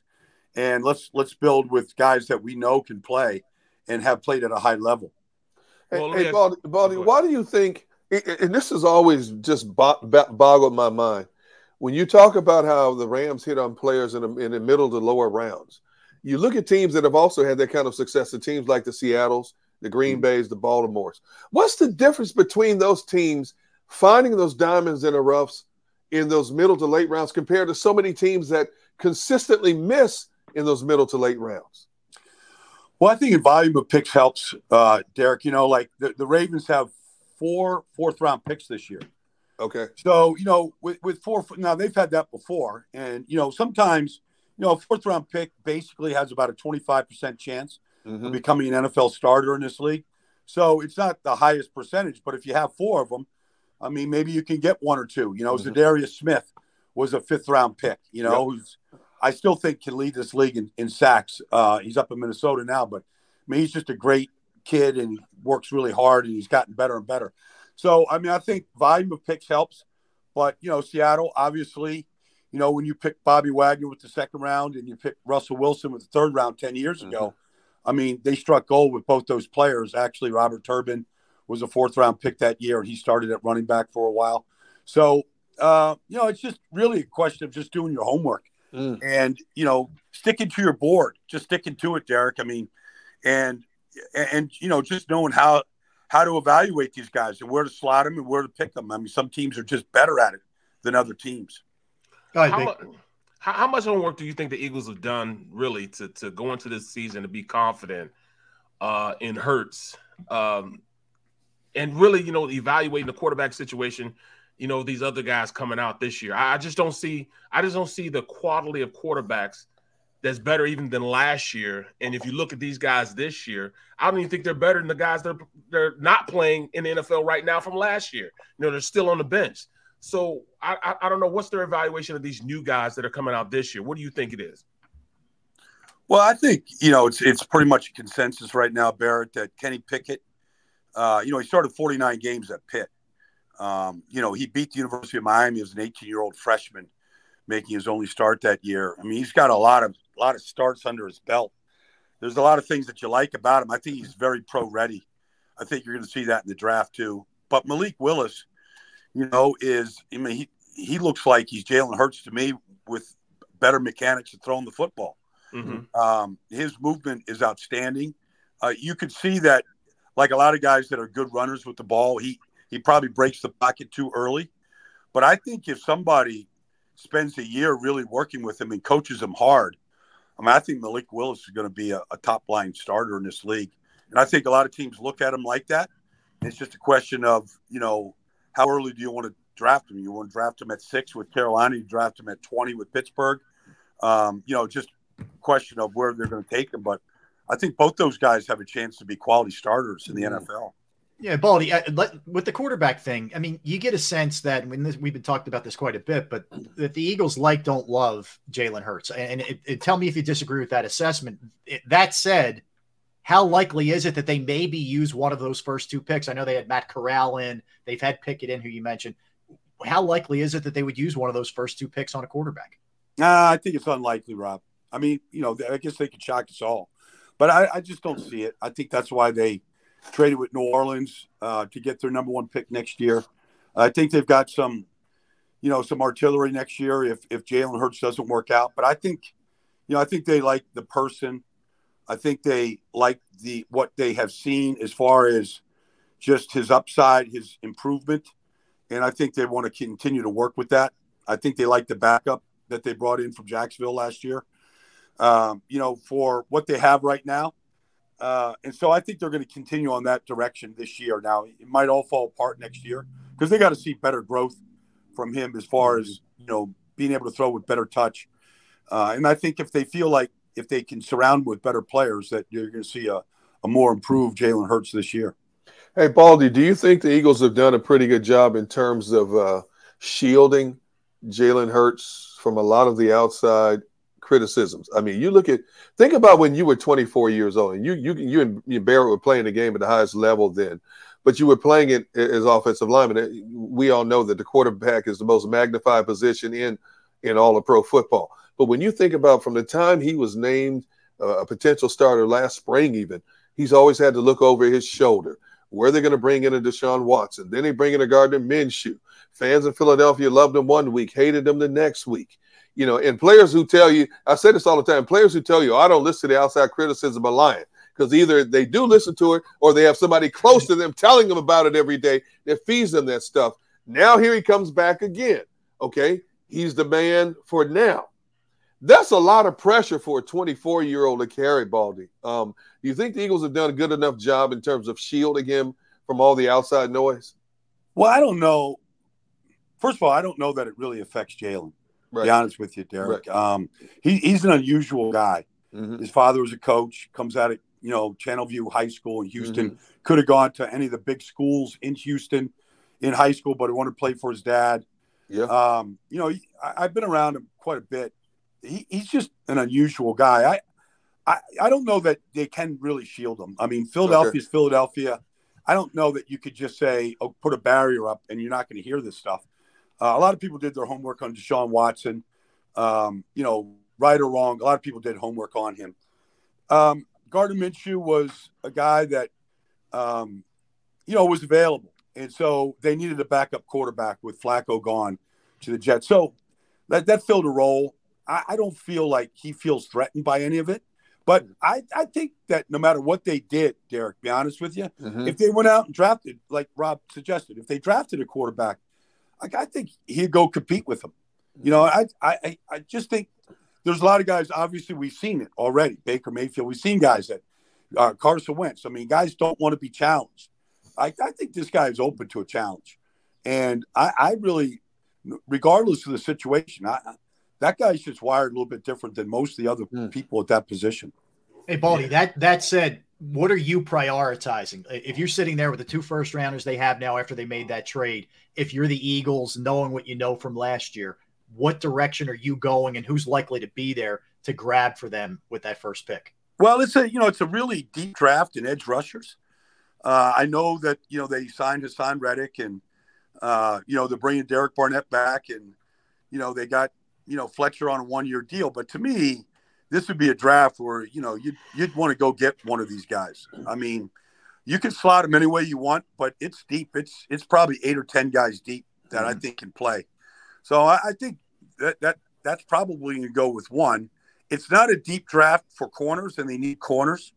So, you know, is Derek Stingley a guy that might be there that they're willing to take a gamble on? Because it's a gamble. I mean, he's played 10 games over the last 2 years. Doesn't look like the same player that he was as a freshman at LSU, but all the talent is still there. You come back from the Liz Frank, he looks like he's completely healthy. I mean, that guy looks like he's a top 15 player to me. Mm-hmm. So those two positions are of need. I always believe, to be honest with you, Rob, that as much as they need a wide receiver, because I don't believe in Jalen Reagor, I don't think the team believes in Jalen. I don't think you could get anything for him. I just don't think, you know, he's what you want if you're trying to build around Jalen Hurts and trying to build the right culture. But, you know, receiver would be – one of the last positions I would draft in the first round if I was building a team. I mean, they won a Super Bowl with Alshon Jeffrey. I mean, tell me who was there. You know, Andy Reid never put a lot into the wide receiver position outside of a mistake in Freddie Mitchell and what he did with T.O. But, you know, you can look around and go, okay, this is a good receiver draft. Mm-hmm. But is Alec Pierce as good as, you know, Drake, you know, as good as, you know, London? I mean, you could say that he is. And so is that a second round pick? You know, it's kind of hard to kind of slot these guys, to be honest with you. Mm-hmm. I mean, I know a lot of people have first round picks on some of these guys, but I think you get some of these guys in the second round that could be just as good a player. Yeah, you're looking at when I look at the linebacker position, and we all know the Eagles won't draft in the first round, but I mean, what if? Do you see Dean or the kid from Utah being a guy that's first round potential? Lloyd being first round guys, and could they come in and help? I mean, I think Lloyd is gifted enough to be an every down middle linebacker in this league. I think Dean's a little smaller, but you're dealing with smaller guys because everybody's playing 11 personnel now. Would you warrant them being a first pick for the Eagles or at 15 or 18?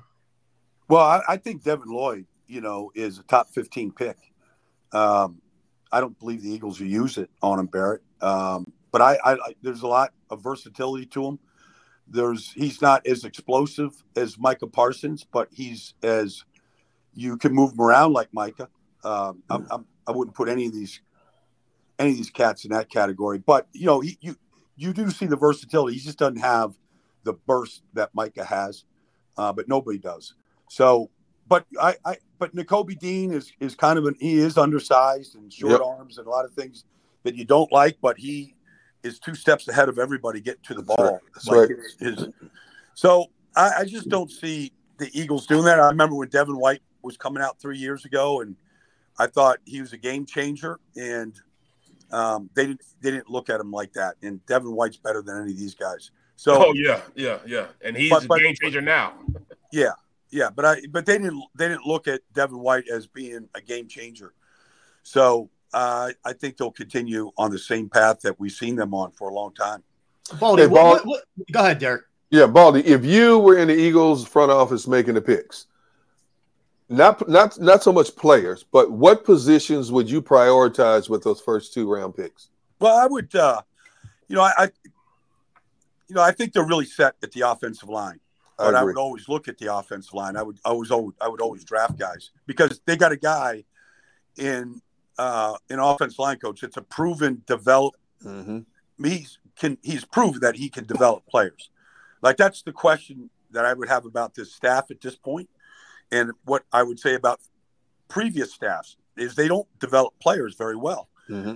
So, but I would prioritize, you know, guys that can score touchdowns and guys that can stop teams from scoring touchdowns. Mm. You know, and so that's your receivers, that's your corners, and that's your edge rushers. I mean, that's what I would really prioritize at this point. I would not look at a guy like Jalen Petrie out of Baylor at a safety position because I think that's a real position of need. But the Eagles have not drafted well at corner. They have gone to the free agent market to find their corners. And that's really all the secondary. I mean, it's been a big blind spot for this entire organization for a long, long time. They have not drafted well at those positions. Why are you not in somebody's front office? I've always wanted to ask you this. Why are you not working in somebody's front office evaluating players for a team? Because I enjoy my life. You know, Donner, I enjoy my life, you know, and you can't enjoy a life if you're, you know, breaking down 800 prospects coming out. Like, you know, you'd never have time to get out and go travel or have some fun. Hey, I enjoy Petrie too, man. Petrie's a good player from Baylor. I mean, I watched him against Okie State or Oklahoma State. They don't like when you say Okie State. Oklahoma State, he balled. Well, he was a Matt Rule. He was a Matt Rule. You know, the player that he signed, and he's played all these different positions. He played strong side linebacker, weak side linebacker. He's played, you know, in the box safety, the way Malcolm Jenkins played. He's a great tackler. I mean, you know, he's just really versatile in what you can do with him. Baldy, how far away are the Eagles? I mean, we saw a team last year that, to their credit, rebounded from a 4-win season. They got in the playoffs, but we all know It was a watered down schedule. You got an extra team in the postseason. How are we to look at this team going into the season right now? I grant it, we're ahead of the draft, and that could change things in a big way. But just how far away are they? Well, I think they're a long ways away from where the Rams are, where the Packers are. I mean, you know, those are the teams at where Tampa Bay is. I think they're a long ways away from those teams because those teams that I just mentioned all have a proven winning quarterback.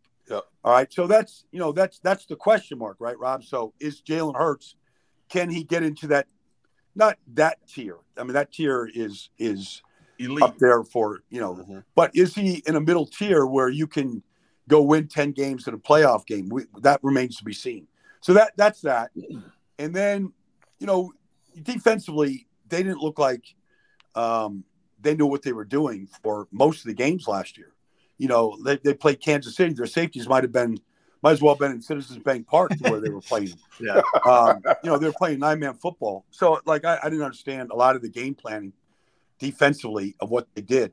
And I'm still not sure exactly who they are defensively.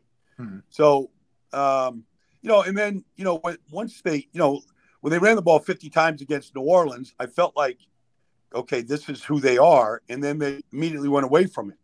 And then you kind of hear some chatter about the owner saying you can't win football games that way, that you got to throw it in order to win. So it feels like that 9 wins was kind of a puff piece to me.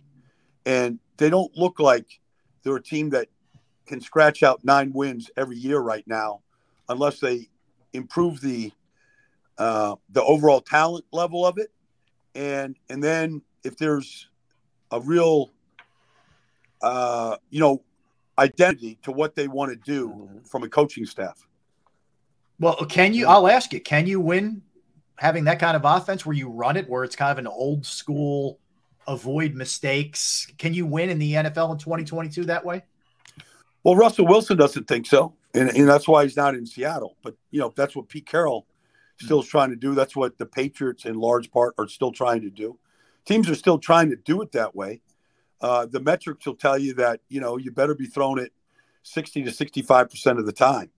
But then, you know, do you have a guy that you can lean on? I mean, Tom Brady threw it 717 times last year, you know, and so, you know, that's where it's all going, Rob.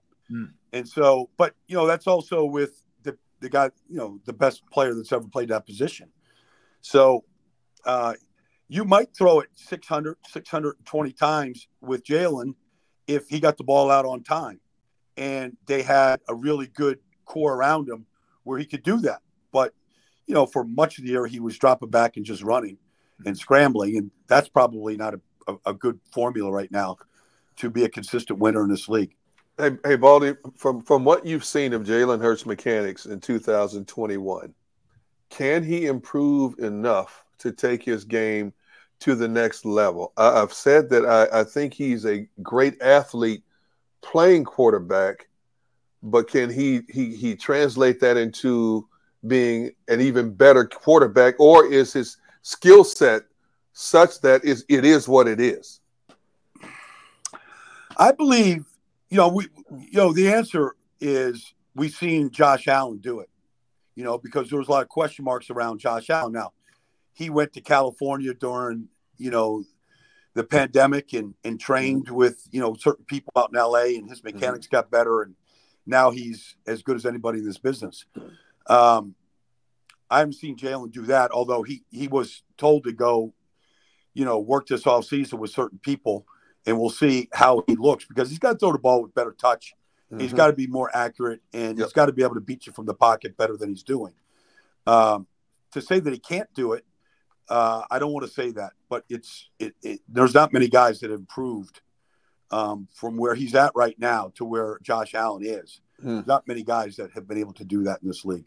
All right, Baldy. So I previewed this before you came on. You're known as the travel dog. We know there's always some exotic locales involved in the off season. You work so hard during the season. Where have we gone? We need a little review of where Baldy's been traveling. Baldy's travels. I did. I you know, I was in Nassau. I was in certain areas of Costa Rica I haven't been to before. Nassau is a blue zone. You know, they got a high percentage of their population that are 100 years or older. So I want to kind of experience that. I was in Hawaii. Did get it to the Big Island this year. The Big Island of Hawaii, was in Kona, was diving with sharks and Pacific mantas. I am headed to Medellin, Colombia here in, I don't know, like about 2 weeks. So right after the draft. So I am going to go to, northern Portugal, sometime in mid-June. So there's some good spots that are left to be found out here, as with a little bit of time left this off season. Favorite place you ever traveled? You could put me in the middle of Sicily. I'll be just fine.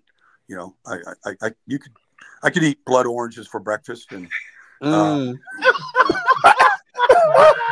Bodie, do you still close your voicemail with Bella Janot? What was? How did you used to close it? I'm trying to remember. Yeah, that's you got it, Rob. Yeah. Bella, have a great day. Have a great day. That's it. Baldy, I don't understand. You got my start, man. You're the person that got me up in NFL fields. You walked me into the door and got me in there, man. But still, you haven't got me into the travel dog scene yet. So I'm still waiting for that to come. Well, not everybody should be a travel dog. We got to keep it real, Baldy. We can be best friends, and we can do a lot of things together. Not everybody should, jump on a boat and go to Greece right now.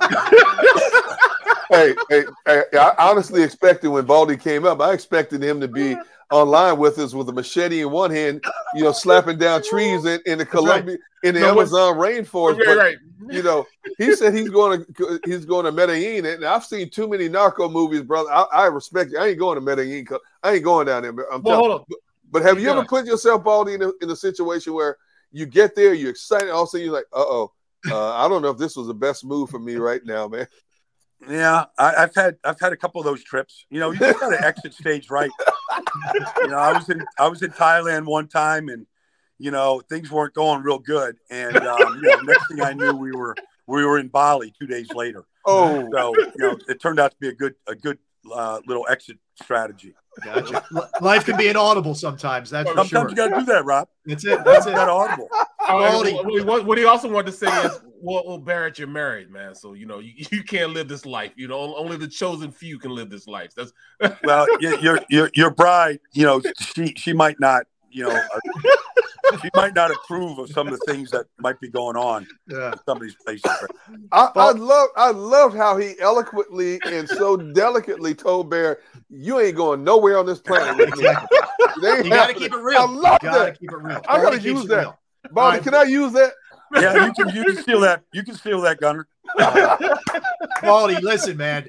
Thank you very much. Our first show, man. Sports Take. Nobody better to have on than you for not only the draft breakdown, the Eagles breakdown, but the travel stories. You are the best, man. I appreciate that, Rob, and I wish you guys all the best of luck. Really, man. Thank you, bro. Great, and three of the best personalities to ever do it in Philadelphia. I'm sure you're going to have a great audience. So, thank you, all the best. If you ever need me to come back, just we'll figure out this technology, Rob, and I'll come on back. Baldy, thanks. Hey, Baldy, Bella Janot, man. All right, thank you, sir. All right, you got it. That's right. One of the best lines Baldy ever told me. I had him on my Gunner on One podcast during the football season. I said, Baldy, man, you got like 25 W-2s, bro. I said, man, what? He goes, D-Gun, I like cashing checks. I like cashing checks. I said, I got to use that's my new motto. I like cashing checks. Love it. All right, so we got to cash a check right now. We'll step aside real quick. We come back. Man, you thought we were done with the Eagles talk. We're not done with the Eagles talk. You thought we were done with the Sixers talk. I'm not done with the Sixers talk. We got a lot more to get. And I got to tell you guys, I have a conundrum. I have a sporting conundrum, which I will I'll tell you what conundrum means, and then I'll tell you what my issue is when we get back, because I'm very torn on this one, and I need your help. And I need our listeners' help and our viewers' help. Okay, so we'll be right back. He's Derek Gunn. He's Barrett Brooks. I'm Rob Ellis, and you are in the midst. You are immersed in Sports Take, JAKIB Media YouTube channel. Go for the midnight dares. Go for the game. Go for the hits. Go for the fans. Go for the win. Go to Ocean Casino Resort. Book your trip at theoceanac.com. All right, did you know I was the mommy slam dunk champion? Really?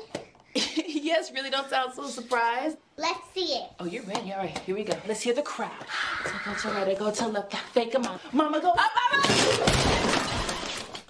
She did it. Again. You can't avoid gravity, but United Healthcare can help you avoid financial surprises by helping you compare costs and doctor quality ratings. United Healthcare. Uh-huh.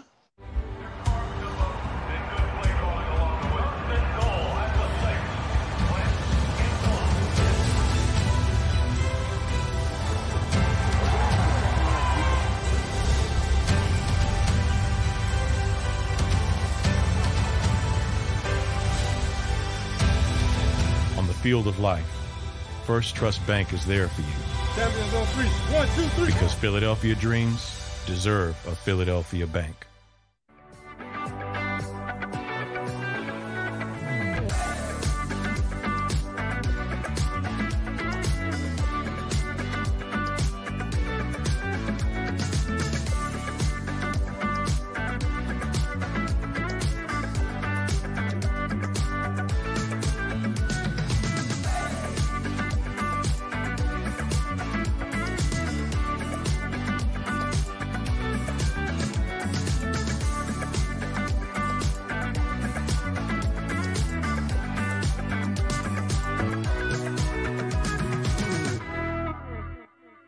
The following is a real testimonial from the father of a young injured victim. I didn't think she was going to make it. Major Perry's daughter was the victim of a horrific accident caused by someone else's negligence. If you don't find the right counselor, law firm that you're looking for, you will get lost in the wilderness. Badly injured? Call the Fritz and Bianculli Law Firm at 215-458-2222 and find out why they say, "We got this." At Stateside Vodka, every new customer gets the world's best rocks glass, free. You're telling me that bottle is cut in half? You could say that.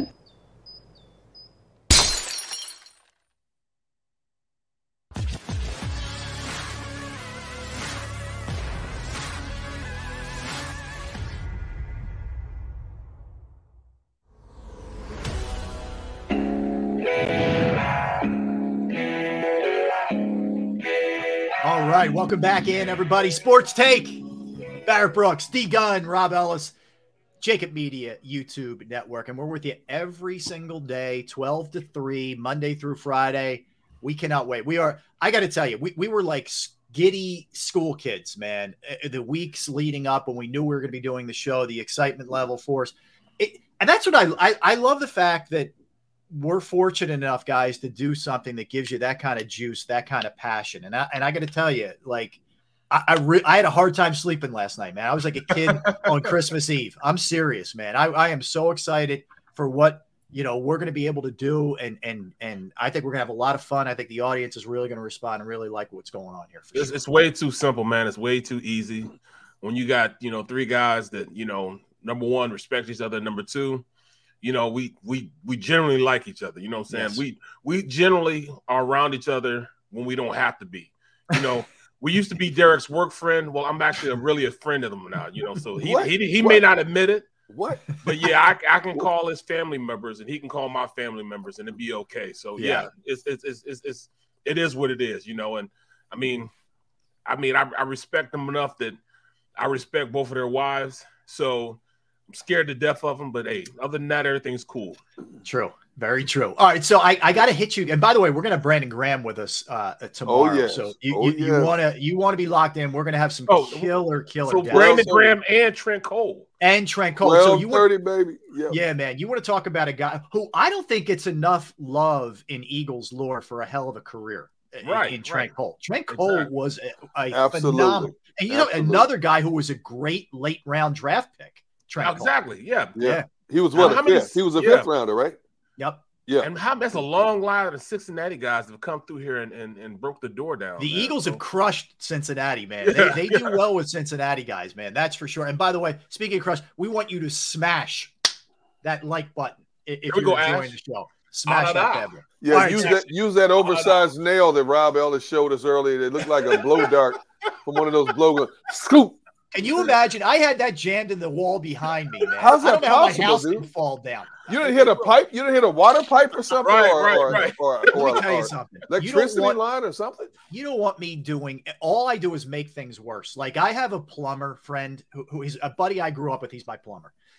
He tells everybody he knows that I put his kids through college. Like, I make things – I'll give you two quick stories. So, one – we had this old screw that was kind of rusted on that I couldn't get off that was holding the toilet seat on the toilet, right? Porcelain toilet.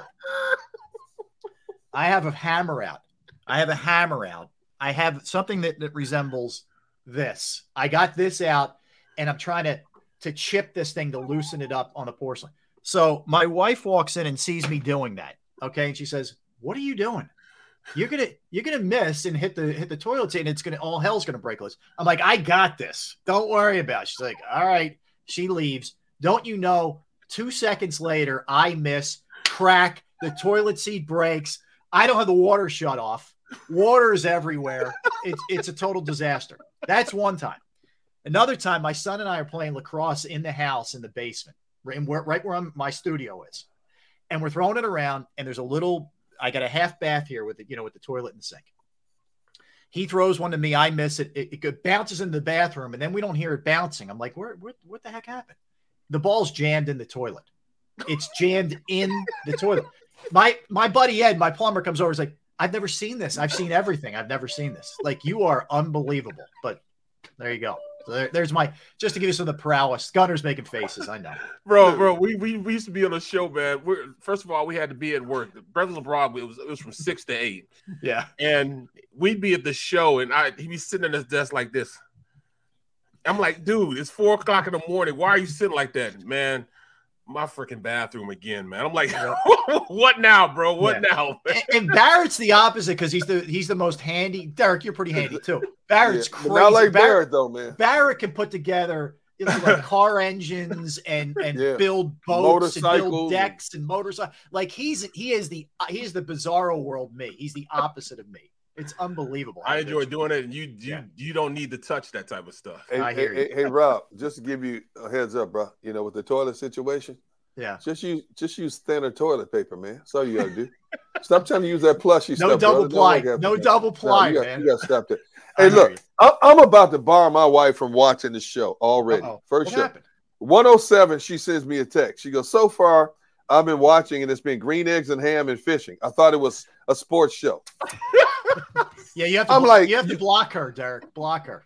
I mean, you've been watching for 5-10 minutes. All of a sudden, that's you forwarding me opinion based. She didn't see the guests we have on. No. She didn't see the hot topics we've been talking. When we're done, we're gonna have a nice discussion. Huh? You're only allowed to watch the show certain times of the week. That's it. You can't just watch. I usually get. Are you wearing that? Is that what you're gonna wear? Like that's. I haven't got that yet. Yeah, that's coming. All right, I got to ask you guys about this. So I have this conundrum, right? This issue. Yep. So. I don't know how much you guys, with it being Easter and happy, post-Easter, Passover, right. Ramadan, whatever anybody celebrates. I hope you had a great day with your family yesterday. But I'm watching, and I was juggling that, and I'm on the air at WIP, so kind of both. But the Celtics and the Nets series, right? And it turns out to be an unbelievable game. The Celtics went on a buzzer beater. It was an insane play, just a great play. Yep. But being a born and bred Celtic hater as a Philadelphian, they're right there with the Cowboys for me. Okay, the Celtics are. But I loathe the Nets and Ben Simmons and Kyrie. I don't know what to do in this series. I don't know who to root for. Right. Like, I honestly, like, if I root for either, I need to take a shower. Like, it makes me sick. So what do I do here with this series, man? Dude, honestly, that's one thing you can't, man, because you don't want – and Ben's still not playing, man, and Kyrie thinks that the world is flat, and you got the best person and the best player playing basketball right now. I mean, it's KD. It's just a perfect storm, a perfect mix to make your life hell, man. That's it really is. And dude, I had to sit there and look at Ben Simmons, the sunglasses on, or his lamb outfit that he had on the other day. And now they're saying he's going to come back and play in game 4 and game 5. How are they going to incorporate that guy into the middle of a series like this and think that's going to work? More power to him. Let him. It'll get him, bounce him out earlier. Here's the thing. Before the playoffs began and when we knew the matchups, and first and foremost, we are focused in on the 76ers. Yeah. But when that series was finalized between Boston and Brooklyn, that was, I said to myself immediately, that's the series I want to watch the most. I know. Because that first game was the epitome of what I expect the entire series to win. I don't care who wins the series. Right. But I expect every game, when you guys, both of those teams have assassins, flat out assassins on both teams. And what Jason, for the Celtics to move the ball around the way they did the final seconds, and Jason Tatum on that spin move, boom. And when he first hit it in live action, I'm thinking, he didn't get the ball off in time. Brooklyn's going to get the win. Then you go back and see the slow-mo. Mm-hmm. Wow. Hold up, man. See, hold up. Look, Trish Gunn checking in. Look, we're gonna have our own personal game of Family Feud when I'm done. So for folks who can't see this, right, who are just listening to us, right? Trish Gunn, the lovely Mrs. Gunn, Derek's wife, beautiful wife. You outkicked your coverage. We all know that. Definitely, I did, man. I tricked her, bro. I ain't gonna lie. No doubt. So she says, yes, I want to hear about draft picks. She's tired of your shenanigans, Derek. She can tell you one player coming out of the draft this year. Xander, take that down. Now. We got it. Yeah, thank you. How about that? How about Trish Gunn getting involved? I love it. Birdman 990 says, let's get Trish on the show instead of D Gun. Amen. Come on, man. Amen. We're getting a lot of that. Wow. A lot of the reaction is that Joey B, all our friends, they want more Trish Gunn, more Trish than Derek. Yes, that's messed up. It's not right, man.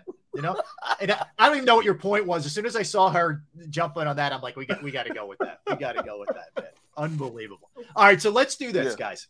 We were just talking about the Nets and the Celtics and what that series is going to be. Look, the good news is one of those teams is going to be eliminated, right? It's one of those teams Sixers may not have to face. They're likely going to get the Heat next, barring some kind of episode. I think the Heat are just going to roll right through that series. I do too.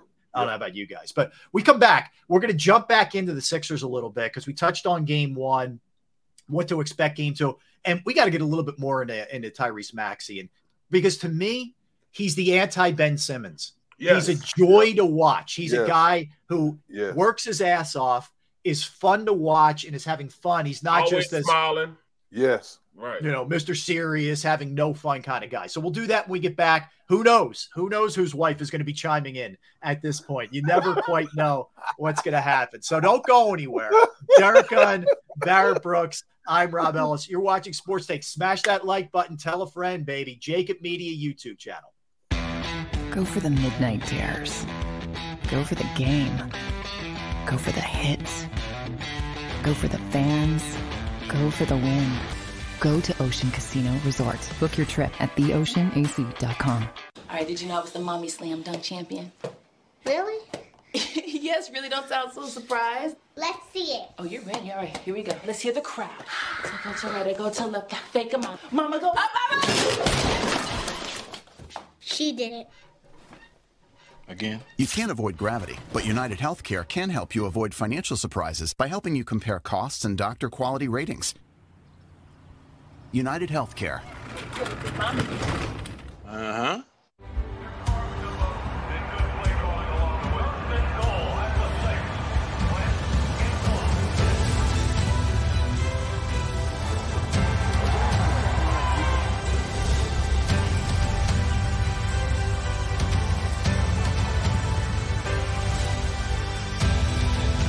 Field of life. First Trust Bank is there for you. Champions on three. One, two, three. Because Philadelphia dreams deserve a Philadelphia bank.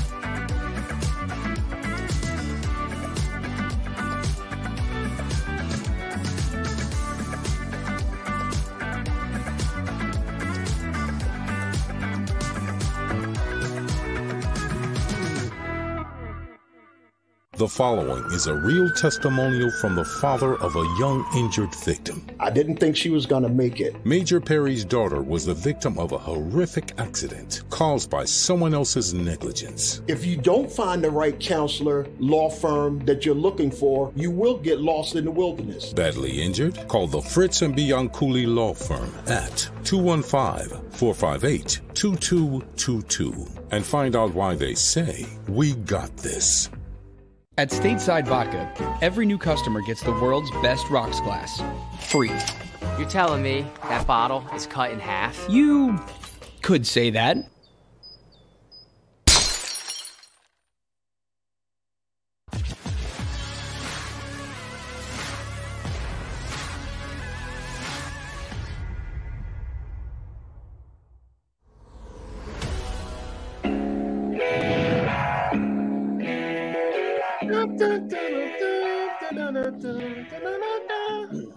Back. Yes. I want my old tune back, man. Give me my old tune back. We gotta get some better music on this show, man.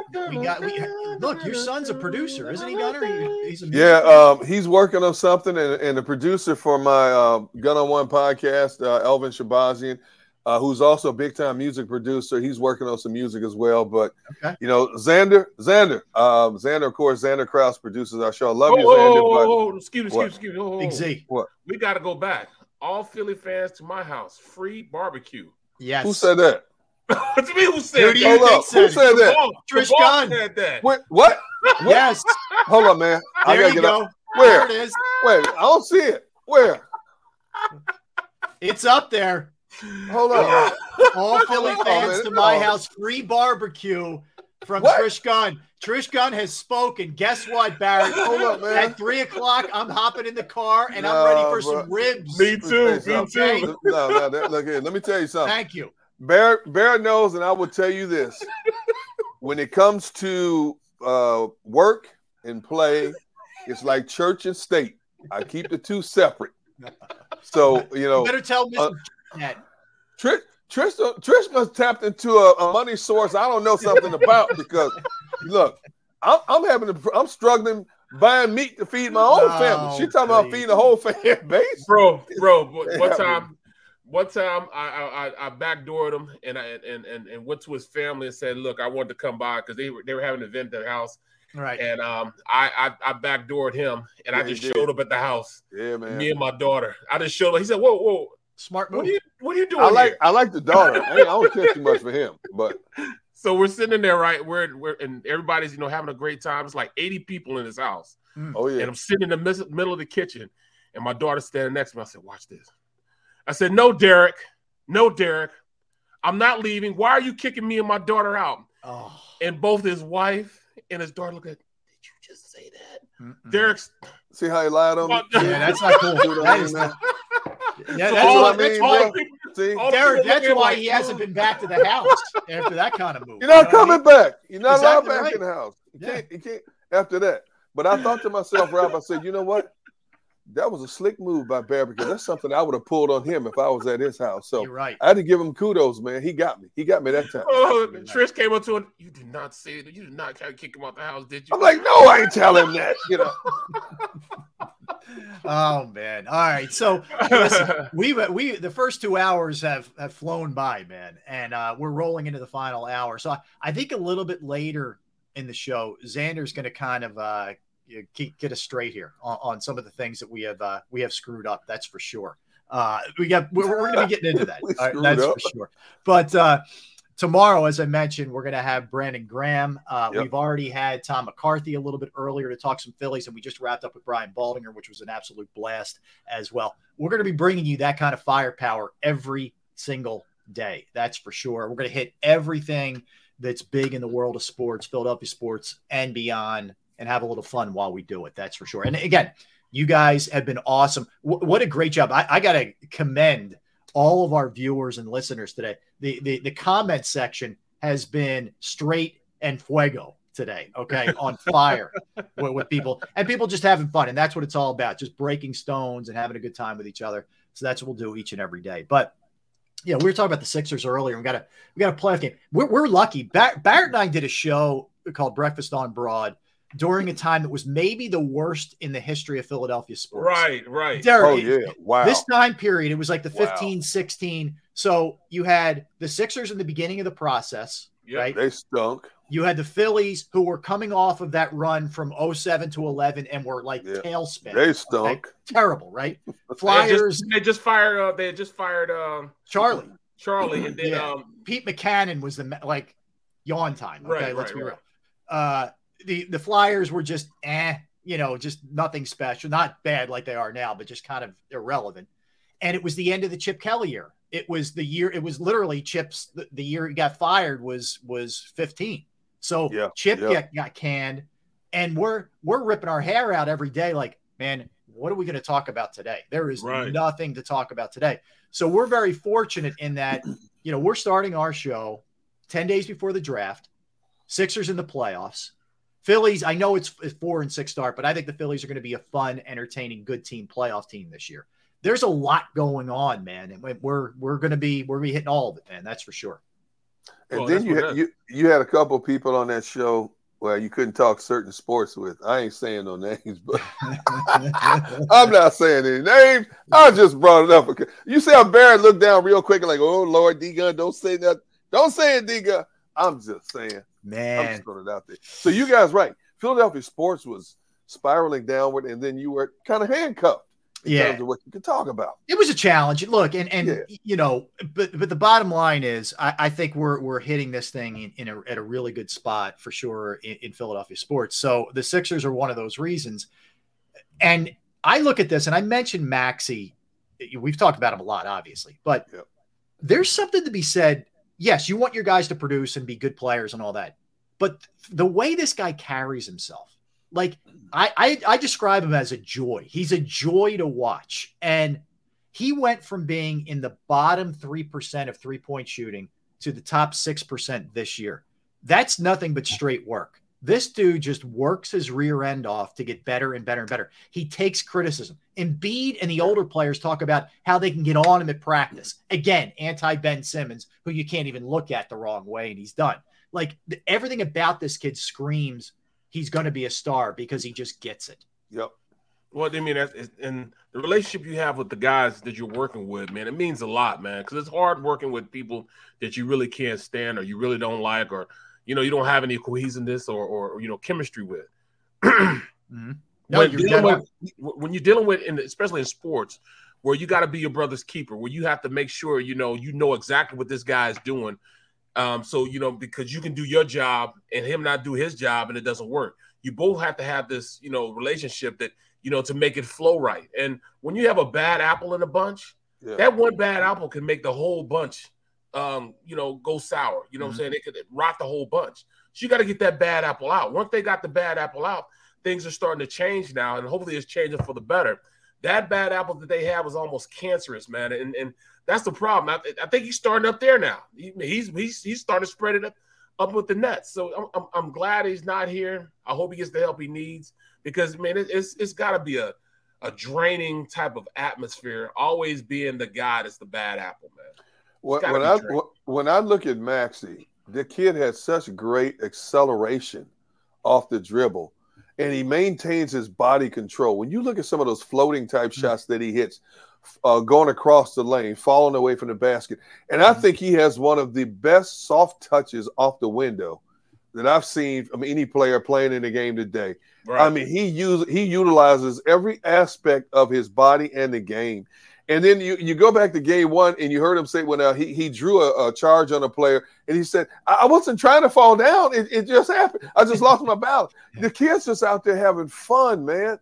He's playing at a high level. When you're smiling all the time, you're scoring 38 points. You know how demeaning that is to the opposition. When you're out there busting, you're busting the cords every time you put up the ball, whether inside, outside, off the dribble, whatever the case may be. And you're constantly smiling. You're having fun with it, man. That's the more, and players a lot of times won't admit it, but that's demoralizing to your opponent, man. But I just love watching the kid's energy, the way he plays this game, man. And I hope it carries through for as long as the Sixers are in the playoffs. Well, he's the type that he didn't want that game to end. I mean, I've had a couple of games like that, during my football career that You know, I just didn't want the game to end. I'm just totally dominating this guy, and there's nothing he can do about it. Yep. Everything I'm using is working. Well, that's what he felt the other day. Yep.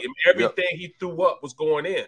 So, I mean, I don't expect that. But like I said, you know, just a little bit, you know, and I remember I texted one of my boys. I said, look, if I can get 32 out of Harris and you know, and Maxey, I think we'll have an easy, you know, it'll be an easy time going into this, you know, this playoffs. So I just get 32 out of those two, we'll be good to go. Well, he got me 38 on his own. Unbelievable. And that's the thing. Do I think he can get 38 again? No. But can he get 25? For sure. Absolutely. And do I think Embiid can go from 19 to 30? Easily. So you make those, you know, those 10, 12, whatever it is, points up. Barry, you bring a good point. I thought Harris played about as well as he can play. I mean, he gave you a great all-around game. He had 6 rebounds, 6 assists to go with those 25 points. He was efficient from the floor. I mean, that's the thing. If Maxey, and I think he's there now, and if Harden can continue to look good, you have the big three with those guys. Then you throw Harris playing the way he's playing.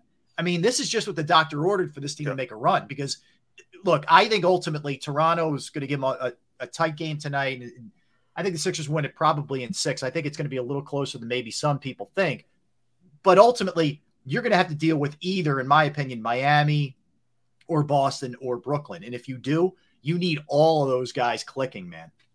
You definitely do. What, give me your assessment on Doc, though, in his playoffs. I'm not a big Doc fan. Like, I'll give him this. I think they were very prepared for Saturday's game. I give him props. And I think having a week to where they could really just practice with Harden, where it wasn't just rushed like it had been after the trade, I think it helped them. But I'm sorry, man. The jury's out too much for me with Doc. He won it in Boston when he had 3 Hall of Famers, when he had Ray Allen and Garnett and Pierce. Beyond that, it's been a lot of disappointments and falling apart in the playoffs. So he's got to prove it to me. Like, I think if I have to go one-on-one with Nick Nurse and Doc, I'd probably take Nick Nurse. I think Doc's got more talent, but I'm still concerned about Doc, keeping it real. Let me ask you this. If Doc, let's say Doc bows out after the second round again, does he keep his job or lose his job? There's a lot of talk, Derek, that he wants to go to L.A., that he may go to L.A. I shouldn't say wants, that he may go to L.A., with the Lakers. Maybe that's his escape route. Maybe he and the team, because the team still owes him a lot of money. Maybe they say, all right, man, you want to go?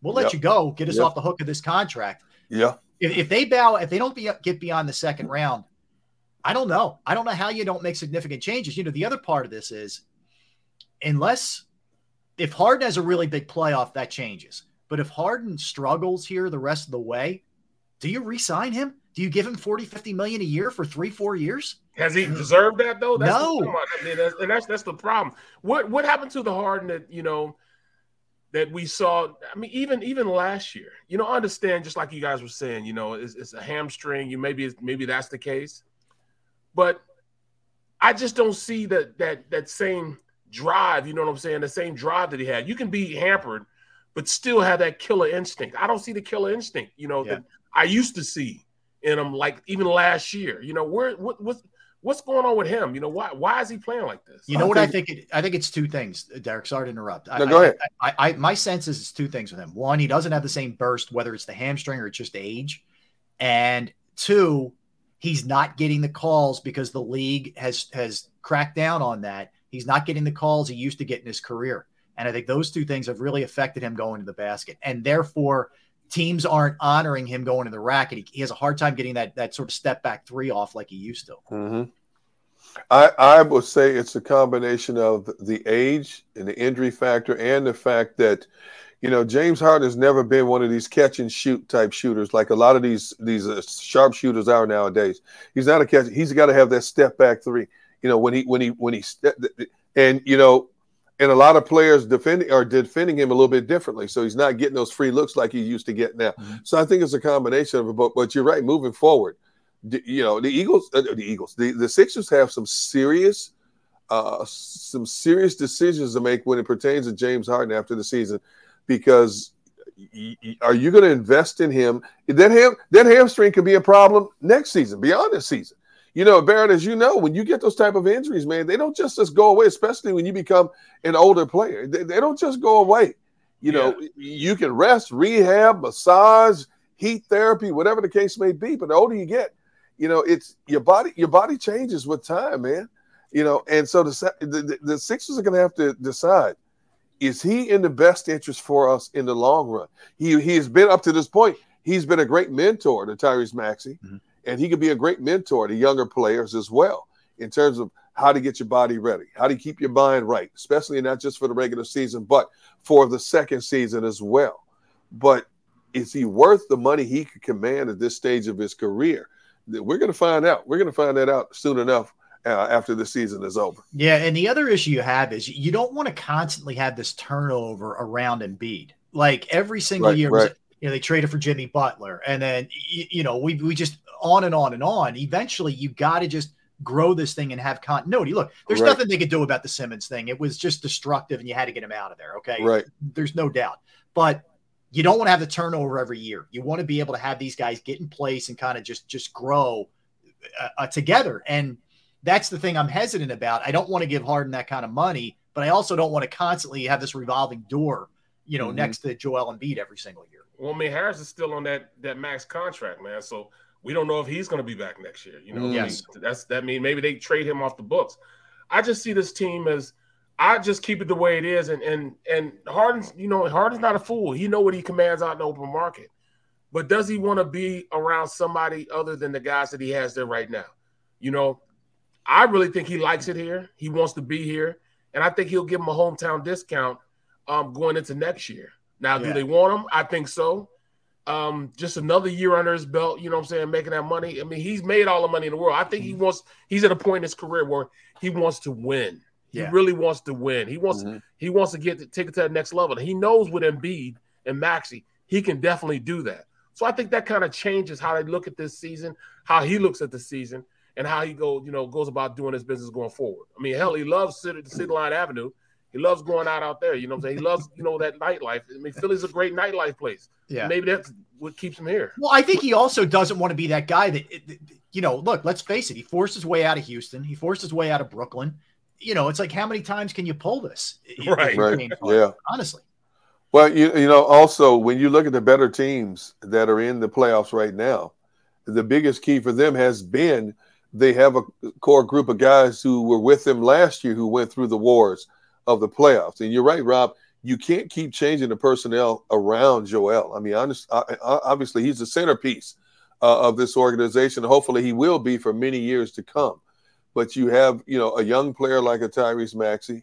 You need to keep a core group of guys together. Sprinkle in some other elements as well, no doubt about that, because nothing stays the same forever. But keep that core group of guys together. Whether they go all the way this year or not, you at least want to know if you have X amount of players that have been with you the last couple of seasons through the playoff wars, the probability of you getting back and hopefully going deeper enhances with that core group of players. Well, let me ask both of you guys. Look, if I'm keeping, we that's what we do here. We're going to keep it real. I don't think they're good enough to get past Miami. I'm really concerned. Look, Boston was the best team in the NBA, arguably maybe with minus the Suns, over the last 2 months of the season, and they play the best defense in the NBA. Right. I as excited as I am, and again, I think the Sixers played about as well as they can play in that game one. They were awesome. Mm-hmm. Well, that's what it's about. I don't think they have enough to get past either Miami or Boston, or I think Brooklyn could go in any way, but ultimately to get to the finals. That's just where I stand with this. I think differently, man. I think they're getting that first game kind of molded them what they need to be. They see the potential that they can have. And from this point on, even with them lacking offensive output from Joel, somebody else is stepping up. And that's kind of what you need when you go into the playoffs. And we know we can get it. We know we can get 35 from Embiid at any time. And for somebody else to step up and not have all the pressure on him is exactly what the doctor ordered. So as they go forward, I think that chemistry gets better. Are there better teams? Yes, there are. But if we can legitimately get those four guys playing, halfway decent, man, this could mean they could surprise us this year. Just like the Eagles did in 2017. We didn't know that team was going to be that good. Mm-hmm. The ball bounced their way, and that's what happens. But This Sixers team is a lot better than what we thought it was going to be great with the addition of Harden. But come on now. Do we think it's going to be as great as it is right now? We'll see. We'll see. Yeah. I mean, look, you like we said, if you get somewhere near peak Harden with Embiid and with the way Maxey's playing, then I think he can beat anybody. I truly believe that that's the case. I mean, ultimately, I think Harden's going to be the key to this whole thing. The one thing to his credit, as much as he may not be the same guy scoring, he's still a really good passer and gets guys in really good position. I mean, the play of the game is that bounce pass ahead to Maxey where he finishes under the rim. That was insane. Yeah. I mean, he's still a really good distributor. So even if his offensive game, his shooting isn't necessarily clicking, he still helps you in a lot of ways. I want him to shoot though, man. I didn't bring him to be, you know, trade me 10 of those assists in for points, man. Because I need him to shoot more, become a shooting guard. Go to the two, man. Play the two. Forget being a passer. I need that, man. I mean, I got guys that can pass the ball. I need his offensive production at this point. Gunner, what's your sense here? I think there's so much balance in the East that it's a coin flip on whoever gets hot at any given moment could be the team that's standing tall. And when the Eastern Conference playoffs are all said and done, but when you look at personnel and matchups, I just think Boston and Miami are going to be huge stumbling blocks for the 76ers team. Now, we know Milwaukee is the defending champion, but Milwaukee doesn't have that killer instinct to put teams away. Right. They build up these big leads and they let teams back in. Milwaukee's good at winning a lot of close games, but I think Milwaukee, caught that lightning in a bottle last year. Everything, you go back to when, Durant's foot was on the line in that deciding seventh game and thought it was a three-pointer for the win, and by the smallest margin of his toe, it turned out to be the two, and Bucks, hit the shots in overtime and then went on.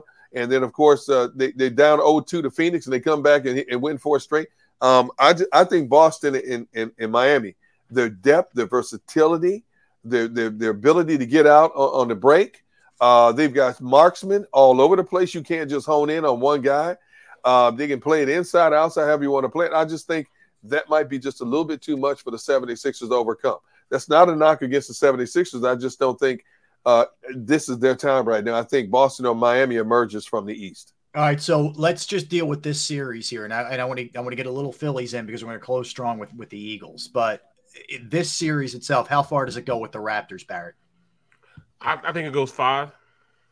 I think they'll win one at home just because Thibault won't be there. But then I think they'll adjust Thibault not being there, and then they'll win that next game there, and then close it out when they come back home. How about you, Derek? I believe six games, and I know Toronto's hurting right now, with an injury factor.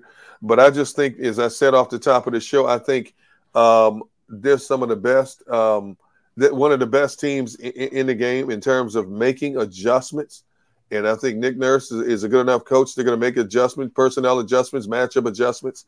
It's going to be a little bit closer series than it should be. 76ers should emerge from this series, but I think Toronto's going to get at least two games out of this series. I think so too. I think it goes six. I think the key tonight is going to be how it's officiated.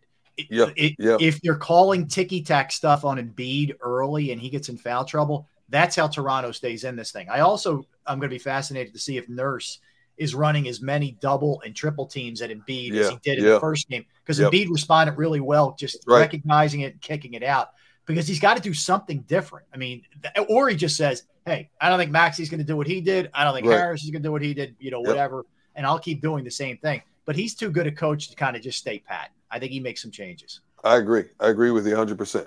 Yeah, it's going to be interesting. All right, we'll sneak a little Phillies in before we take a timeout and switch it back to the birds here. But we had Tom McCarthy on a little bit earlier, and if you didn't get a chance to catch that, you can certainly watch the show, in bits and pieces, its entirety at any time.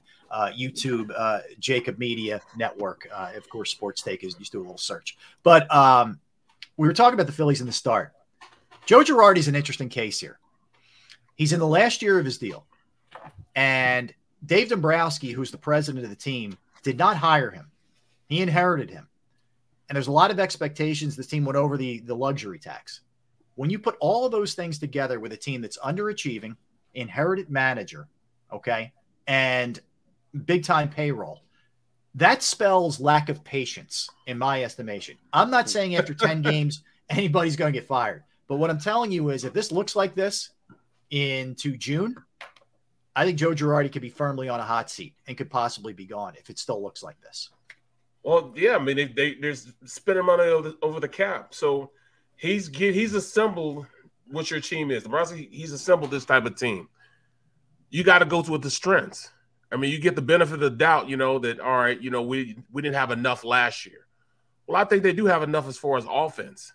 Now he has to be that manager, put his manager hat on and find a way to get some defense out here, man. Mm-hmm. Find a way to play better on the defensive side of the ball. Because at this point, man, you don't know what your third base is going to do, center field. I mean, everything is, you know, up in the air. You know, there's got to be some better decisions being made as far as who they're bringing in. Now, I know injuries is killing us, you know, Moniak's out, you know, Herrera, you know, mm-hmm. It happens, you know, but I mean, you got to find a way, man. You get paid to find a way. Yeah, no. And look, I know Colorado's off to a decent start, but Colorado's not a good team. You got to start putting it together right now. I mean, what's been going on in Miami for years with this team? It's a total house of horrors. They're 14. Right. They're 14-25 in Miami over the last 3-4 years. It's a disgrace. Does it come from that shirt? That shirt that they had, you know, is it stemming back from then?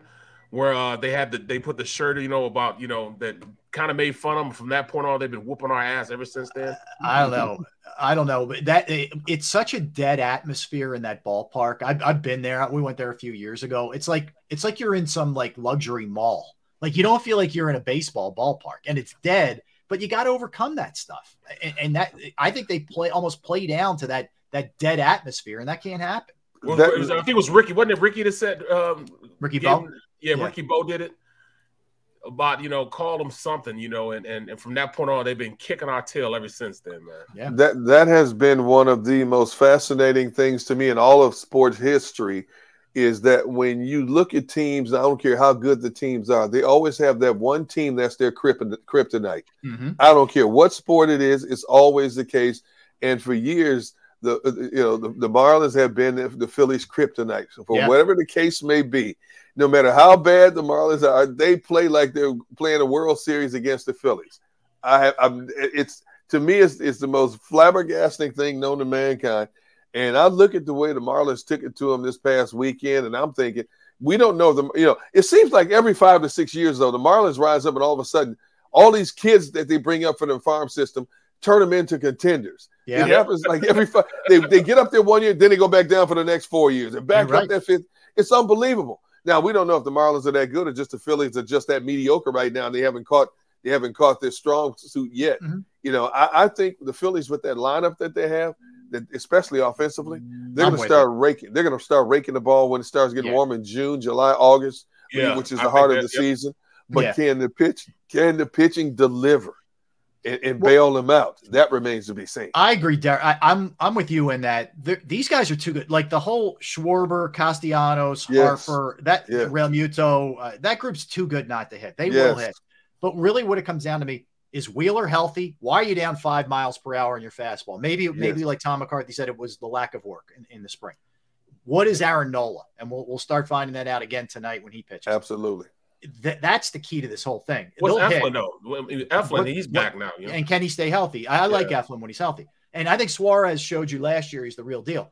If those guys can pitch, this team will be in the playoffs because they've expanded the playoffs to the point where you should be able to get in. It's kind of like the Eagles last year. You should get in. Even if you're not a great team, you should still be able to get in. That's going to be fascinating. What's going on with Sir Anthony Dominguez? I love that he's back, you know, but I mean – I thought when he first got here, they were checking him to be a starter. Is he just out of that role now, period? Yeah, Barrett, I don't think he's strictly a bullpen guy at this point. And I don't know if, he's had so many injuries over the years. Like, I think he's still trying to figure out exactly who he is. But he's another one. Like, if he looks so good before those injuries, but he's had some major ones. He could be a huge, huge middle of the bullpen piece setup guy, maybe potentially for Knievel. Kind of guy. So he's going to be big on this team. You know, that's for sure. All right.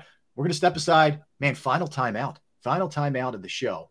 We're going to step aside. We're going to get back to the Eagles when we come back. I want to get into a couple things with you and whether they should just draft the entire Georgia defense, a lot of different things. Yes. The answer is yes. Yeah, yes. we don't give it away, but we'll dive into that when we get back because there are a lot of different directions that they can go. That is for sure. Again, smash the like button. JAKIB Media YouTube channel. You got to check us out. Sports Take. He's Barrett Brooks. He's Derek Gunn. I'm Rob Ellis. We're with you every single Monday through Friday, 12 to 3. We keep it rolling when we get back. Go for the midnight dares. Go for the game. Go for the hits. Go for the fans. Go for the win. Go to Ocean Casino Resort. Book your trip at theoceanac.com. All right, did you know I was the Mommy Slam Dunk Champion? Really? Yes, really. Don't sound so surprised. Let's see it. Oh, you're ready. All right, here we go. Let's hear the crowd. So go to right, go to left. Fake a mama. Mama, go. Oh, mama! She did it. Again. You can't avoid gravity, but United Healthcare can help you avoid financial surprises by helping you compare costs and doctor quality ratings. United Healthcare. Uh-huh.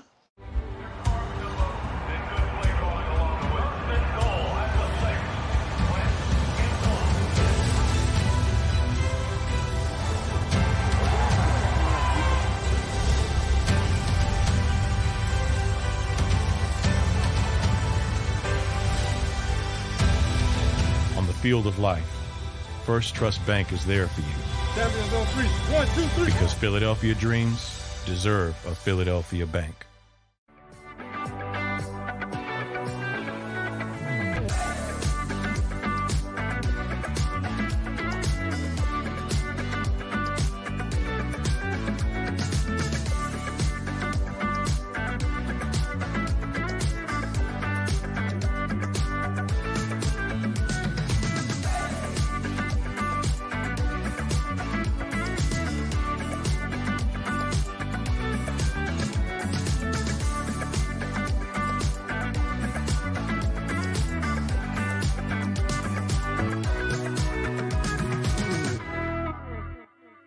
The following is a real testimonial from the father of a young injured victim. I didn't think she was going to make it. Major Perry's daughter was the victim of a horrific accident caused by someone else's negligence. If you don't find the right counselor, law firm that you're looking for, you will get lost in the wilderness. Badly injured? Call the Fritz and Bianculli Law Firm at 215-458-2222 and find out why they say, "We got this." At Stateside Vodka, every new customer gets the world's best rocks glass, free. You're telling me that bottle is cut in half? You could say that.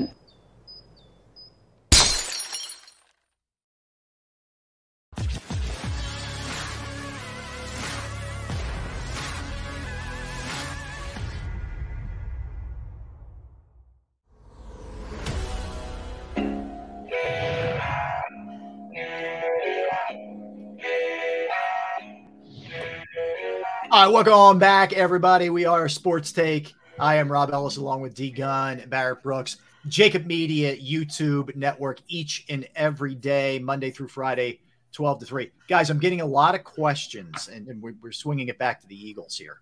As someone once famously said, "Let's get it back to the Eagles." That would be me, but and nobody gives me props for it. Anyway, not that I'm upset about it or whatever, but a lot of questions regarding Tyrann Mathieu, the Honey Badger, and how likely it is that he ends up being an Eagle. It feels like, and Gunner, tell me what you're hearing, but it feels like they're trying to slow play this, maybe low ball this, and it doesn't seem like there's a ton of other suitors who are willing to put up a lot of bank. Does he maybe end up back here by default? Or back here, not back, end up here by default. There's a possibility. I don't think the Eagles want to pay a whole lot of money for a guy who's a proven commodity, but it has a significant injury history. You know, he's openly said he wants to go back home. I believe he's from Louisiana. Yes. So he wants to go back. He wants to go back home and play closer to home, which means, you know, I know the Saints have been looking at him. Also, I think it comes down to, at this stage of his career, what does Tyrann want to do? How much does he just want to play, compared to how much is he trying to get out of it? And I don't blame any player who's trying to get as much as they can while they can, because once that big money stops rolling in, that's it, you know. And hopefully, you know, you've positioned yourself where you can transition into that next life and make significant income as well. But, you know, we know the Eagles need some help on the back end of that defense. There's no question about it now that Rodney McLeod's moving on to Indianapolis. But they're gonna play this close to the vest. Howie's not going to pay big bucks for Tyrann Mathieu. That's not going to happen. So it's a sit, wait, and see in terms of exactly what the Eagles could possibly get him for and how much he really wants to come here. I mean, let's face it, this is a team that a lot of players out there still have a lot of question marks about. And it starts with the quarterback. And I hate to keep bringing that up, but it starts with the quarterback. Is this a legitimate playoff team? A lot of players, when they hit that 30, 31, 32-year-old plateau, yes, they want their money, but, Barrett, you can attest to this. They want to be able to put themselves in a position to get to the postseason and play on the big stage as well. How do players feel about coming in here with playing with a Jalen Hurts on a team that still has holes to fill, you know? And obviously the Eagles didn't hit a lot of significant holes in the free agent market. You know, Hassan Reddick was a great get, but they still need a lot more. So it's a sit back and wait. You know what? And whatever happens with Tyrann Mathieu, I'm not going to sweat it. If he comes here, fine. If he doesn't, fine. Eagles will draft somebody, or Howie will find somebody else sitting out there on the open market to fill that void. At this point, you know, you're right, man. It used to be that the Eagles organization was a destination point. You know, people wanted to come here. But at this point, I don't see it. Even from the defensive side of the ball, Gannon just did not show a guy like Tyrann Mathieu that he would be used in the right way. True. And I, you know, and that'll be the only, that's only Gannon's fault because, well, not necessarily the athletes that he had. I thought he had the athletes here to be a more aggressive defense. Say what you want to say. The pass rushing wasn't that good, but you did have some corners that can go out there and play man-to-man or play tighter than they did. And your defense takes on who you are as a defensive coordinator. He played soft against, you know, called soft games against good quarterbacks. A guy like Tyrann is never going to play soft. He's going to play, you know, up pace. He's going to play aggressive his entire time here if he did come here. So he would have to change. You know, Gannon has to change who he is, a coach, a play caller, before he's going to, you know, woo into these guys in here that, you know, that you know, want to win. You know, he's got to be more aggressive. And that's something I just don't get. Like, Gannon was a very hot commodity in the offseason in terms of interviews. And I know ultimately he didn't land anywhere, but, you know, it felt like he was a guy who was close.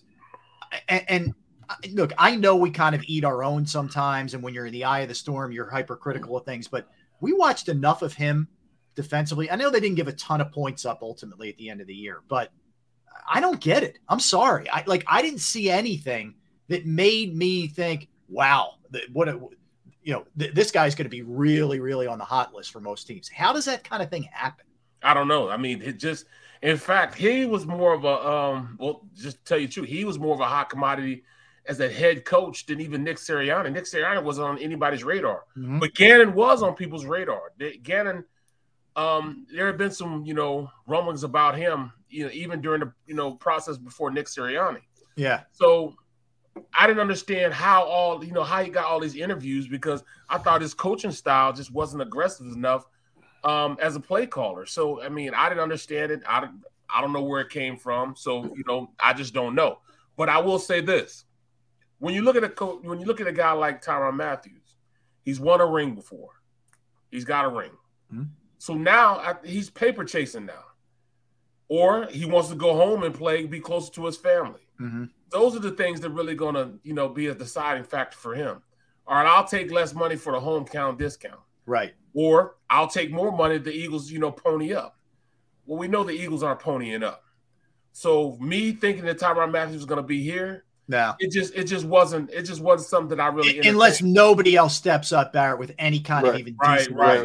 That's why I that's why I termed it like by default almost. Right. Nobody else, it appears, is jumping at him right now. See, to jump on your topic about Gannon being a hot commodity, I don't think he was a hot commodity for a head coaching job because if he was, he would have gotten one. What were there, 9 jobs open? I think a lot of the interviews he's getting is because of his friendships out there and the relationships that he's made across the league. See, I think there's a big difference in terms of, you know, hey, we'll talk to you just to let you get it on your resume, to go through the process, to see what the process is. So it helps you down the road. Now, if you improve this year with the Eagles defense, they're going to be even more of a hotter commodity in 2023. But right now, we'll give you the interview as a gratuity just to see, how it goes. But I don't really think he was a serious contender this offseason for any head coaching job. Interesting. Very interesting. All right, so let's look at this because we haven't had a chance to talk about this. So right now, the Eagles sit at 15, 18, 51, 83, 101. That's what we're looking at for rounds 1 through 3. Okay, so let's focus on 15 and 18. I want to start with this because they made the trade with the Saints, where they gave up one of their first rounders, but they end up getting a first rounder in 23, a second rounder in 24, a third rounder, et cetera, et cetera. A, did you guys like that trade? B, how do you think it sets up for now? Let's start with liking the trade, Barrett. I like the trade, but I don't think I know how he, loves the draft capital, but I'm tired now of draft capital. I need tangible assets. Give me players instead of draft picks. Right. And that's where I am right now. I mean, I understand next year, but it can't be a shoulda, coulda, woulda year. It's one of those things where you want to get this franchise better. You made the decision not to bring in Watson. Okay, we moved on from that. But you haven't done anything else in free agency that would garner that you're really trying to win next year. Are they really trying to win, or are they just stacking for the next couple of years? That's where I'm having a problem with. Forget the draft picks. Bring me in athletes that can play. No quarterback, even if they were going to try to trade for a quarterback or draft a quarterback, they don't have enough weapons to even want anybody to come here. You would rather, if they're going to trade that pick, get a player that can step in right now than something down the line for the future. Absolutely, absolutely. Because you can't make an accurate assessment on how much better did Jalen Hurts got because you didn't really go out and get enough to fill the barn up. They don't have enough to fill the barn up. They didn't have enough explosiveness at the wide receiver position to say, all right, then this guy can throw or he can't throw. We don't have enough there. Well, I think that's fair. I will tell you this. The Eagles were very interested in a number of players this offseason, but who could have predicted Christian Kirk is going to get over $70-80 million that he got? There's no way they could have come close to what both Green Bay and the Raiders were going to give a Devontae Adams. $142 million? Are you kidding me? These receivers now are getting quarterback money across the National Football League. The Eagles are not going to pay that kind of money. Yeah. Or should they? They have too many other needs. The Eagles were simply outbid. There were too many teams out there that had more cap space than the Eagles did. And basically, they just got outbid by some of the prominent players. And I know it frustrated the fan base, but it was just one of those years that Howie just didn't have the monopoly money to play with in a lot of cases. And so here we sit, wait to see what he's going to do with the draft, wait to see how many of these lower-tier money free agents they try to pick off now to fill out their roster to try to make it just that much better. Well, I think both of these things can be true. Like, I agree with you guys. Jalen Hurts doesn't have nearly enough weapons as we sit right now. Not even close, right? But I wouldn't have given Christian Kirk that kind of money. And some of these other guys got ridiculous money, and I think they're bad contracts for okay receivers. He's not a bad receiver. He's not special, and he got special money. No. So he was the number three receiver. He was the number three receiver. Like he's okay. He's a guy. He's not special. Right, so I wouldn't have given him that kind of money. I'm okay with that. And that's why you see all these guys like Brown and all those other guys bitching right now because they potentially could get the same money, but they're not getting paid right now. That's why they try to trade themselves out of there. Yeah, right? So there's a lot of money, man. There's three guys specifically right now, and ironically enough, I think they were all second-round picks. You have Deebo Samuel, who we know is the ultimate utility knife, can do everything at a phenomenal level. You have A.J. Brown in Tennessee, who probably doesn't get the kind of love that he deserves just because he's playing with Tannehill and he's down there. We don't notice him as much. And Terry McLaurin, who we've seen a lot in Washington, up close and personal. Those three guys are not going to report to any kind of offseason stuff, until if and when they get new deals or this thing really comes to a head where the fines start kicking in. So with all this capital that they have, all the stuff I just reeled off here, should you make a run at any of those guys? We want explosiveness. We need guys in the meeting room that can play, guys that can teach these young guys how to play. There's not enough experience right now in that meeting room. Anytime you have Greg Ward Jr. being your elder statesman, it's tough. Yeah. Well, now they signed what's his name? Zach Pascal. Zach Pascal. I want somebody that's going to go out and make a difference. You know what I'm saying? A difference maker. I played with difference makers. I had, when I was with the Steelers, I had a guy that can go out there and he will catch anything you throw at him. And Hines Ward, even though he was slow as pond water, he would always find a way to get open. Mm-hmm. But then I had two dynamic guys, Randall L. and Cedric Wilson, who would just be running scot-free. And you talk about Big Ben. He wasn't Big Ben. He was just Ben Roethlisberger. Yeah. He could get the ball to him because he was more forgiving because those guys were wide open because they wanted to create separation. Right. They had somebody to teach him how to be that way. You know what I'm saying? They were taught by Hines Ward how to play the game. You don't have that here. Even with the Eagles, had Irvin Fryer who taught the younger receivers, Christy Jones, those guys, how to play, how to get open. It's an art form to doing that. People don't understand, you're not just out there running routes. There's little idiosyncrasies you have to do. When you if you got a stack DB on you run them as fast as you can. And they call it stepping on their feet. You like your step on your feet and wait till you move a move. Look them straight in his eyes, then you make a move. You know what I'm saying? Just little things like that, or using your body to push off and come. Those are all things you learn from being a pro, and they didn't have anybody to really teach them that. Now, it's kind of damning that your head coach is a receiver coach and didn't teach those receivers how really to play the game. I mean, that was probably our worst position on offense. What's your sense of Nick Sirianni, Derek? And look, they were a playoff team. We talked about this with Brian Baldinger a little bit earlier, but we also know the schedule was weak. You look at the teams that they beat, some of the guys that were being rolled out at quarterback that they missed, and they played the second and third stringer. Right. To his credit, it started off really with 2-5, and they got smoked in Vegas, and they put it together after that. And he was a guy who was willing to make adjustments. But you get a sense of what he really is after 1 year yet? No, but here's what I do like most about him. When you go back to last season, a lot of coaches come in, new coaches, they want to establish themselves. They have their system offensively, defensively, and they're going to ram it down a team's throat. And you're going to run that system. And if Nick Sirianni had stuck to his initial system, it would have been disastrous for the Eagles in 2021. But he adjusted on the fly, whether it was him, whether it was somebody else talking to him. He finally gave in and realized this team is better suited and a better competitive team, offensively especially, if we run the football. Mm-hmm. And it started with that Detroit game, and it kept going. And we kept saying, okay, this can't be real. And it kept going. The running game is what got them to the playoffs. In a passing league, the running game is what got the Eagles to the playoffs in 2021. So kudos to Nick Sirianni for being man enough to realize, well, you know what? I don't think I have the personnel. And I'm not speaking for Nick Sirianni. This is my own observation.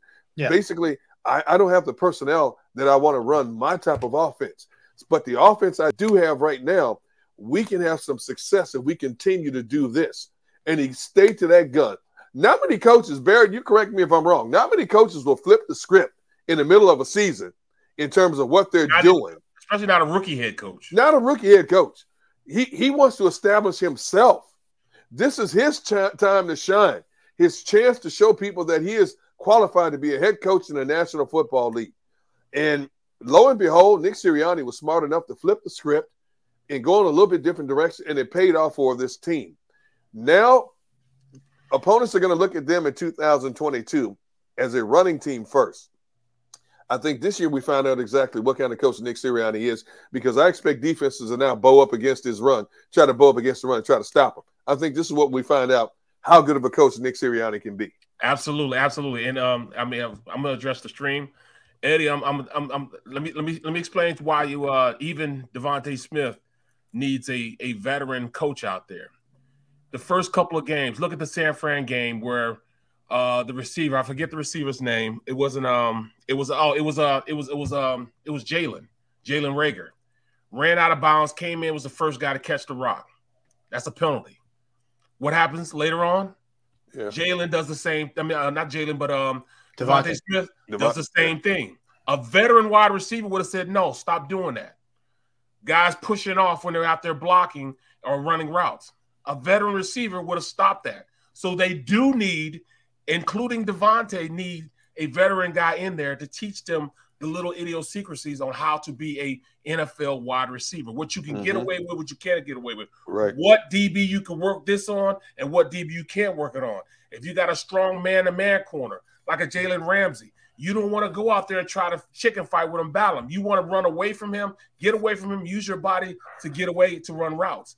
Those are all things that come with experience. That's why you need a veteran wide receiver in there to teach these young guys the experiences they have. Yeah, so, Devontae's on record. Yeah, hey Barrett, Devontae's on record saying that himself. We could use a vet in this quarterback room. Yeah, yeah, exactly right. You know, I get a sense it almost feels like maybe not quite to this degree, but the way Donovan didn't have much to work with early in his career. No, I mean, when it was the Thrash Pinkston days. Yeah. No. Can you imagine if he had? Not even a level of a TO, but a very competent wide receiver that knew how to run routes, who knew how to get open. What if he had a pair of those guys? It wouldn't have just been one time being in the Super Bowl. Right. They would have had several opportunities because they were right on the edge of having an explosive offense. You know what I'm saying? Did you guys know, and I just learned this from working with Big Seals, that the Eagles have never had a 100-catch receiver throughout the existence of the Philadelphia Eagles. Wow. Yeah, T.O. probably gets there if he doesn't get hurt, right? Exactly. Yeah. They have not had a 100-catch receiver. They had a 100-catch tight end in Zach Ertz. He had 116. Yeah. But never a 100-catch receiver. Can you imagine how dynamic that offense could have been a la 2004? Right. If they had some game breakers out there, you know what I'm saying? Yeah. Guys that could stretch the field. Because at that time, Westbrook was the ultimate weapon for him. Yeah. He pitched out the backfield, ran screenplays for him, ran the rock for him. They really didn't have an explosive guy and wide receiver until T.O. came. And then look at the difference that they had. So Andy Reid even looked at, all right, I gotta get. Yeah, he finally came on. He was stubborn about it for a long time. He finally caved on that and realized he had to get a game breaker in her. And look, I think Devontae Smith is phenomenal, but you need a bigger guy to complement him on the other side. No question about it. I'm sorry. Go ahead, Rob. No, I was just going to say, and look, I think we all realize, and they do too. They just won't say it. Reagor ain't that guy. No. No, we've said it. I'll say it for him. Yeah. I think Quez Watkins has the capability of being a big play receiver, but I don't think he can be that consistent go-to receiver for this team. I think, you know, when you need a much bigger body, you need a Calvin Ridley type body, a A.J. Brown type body. You need one of those big type bodies. Yes, we've seen the bigger body receivers. Look at Mike Evans down in Tampa. We've seen big body receivers who are athletic with speed make a bad pass look like a spectacular throw because he made a spectacular acrobatic catch.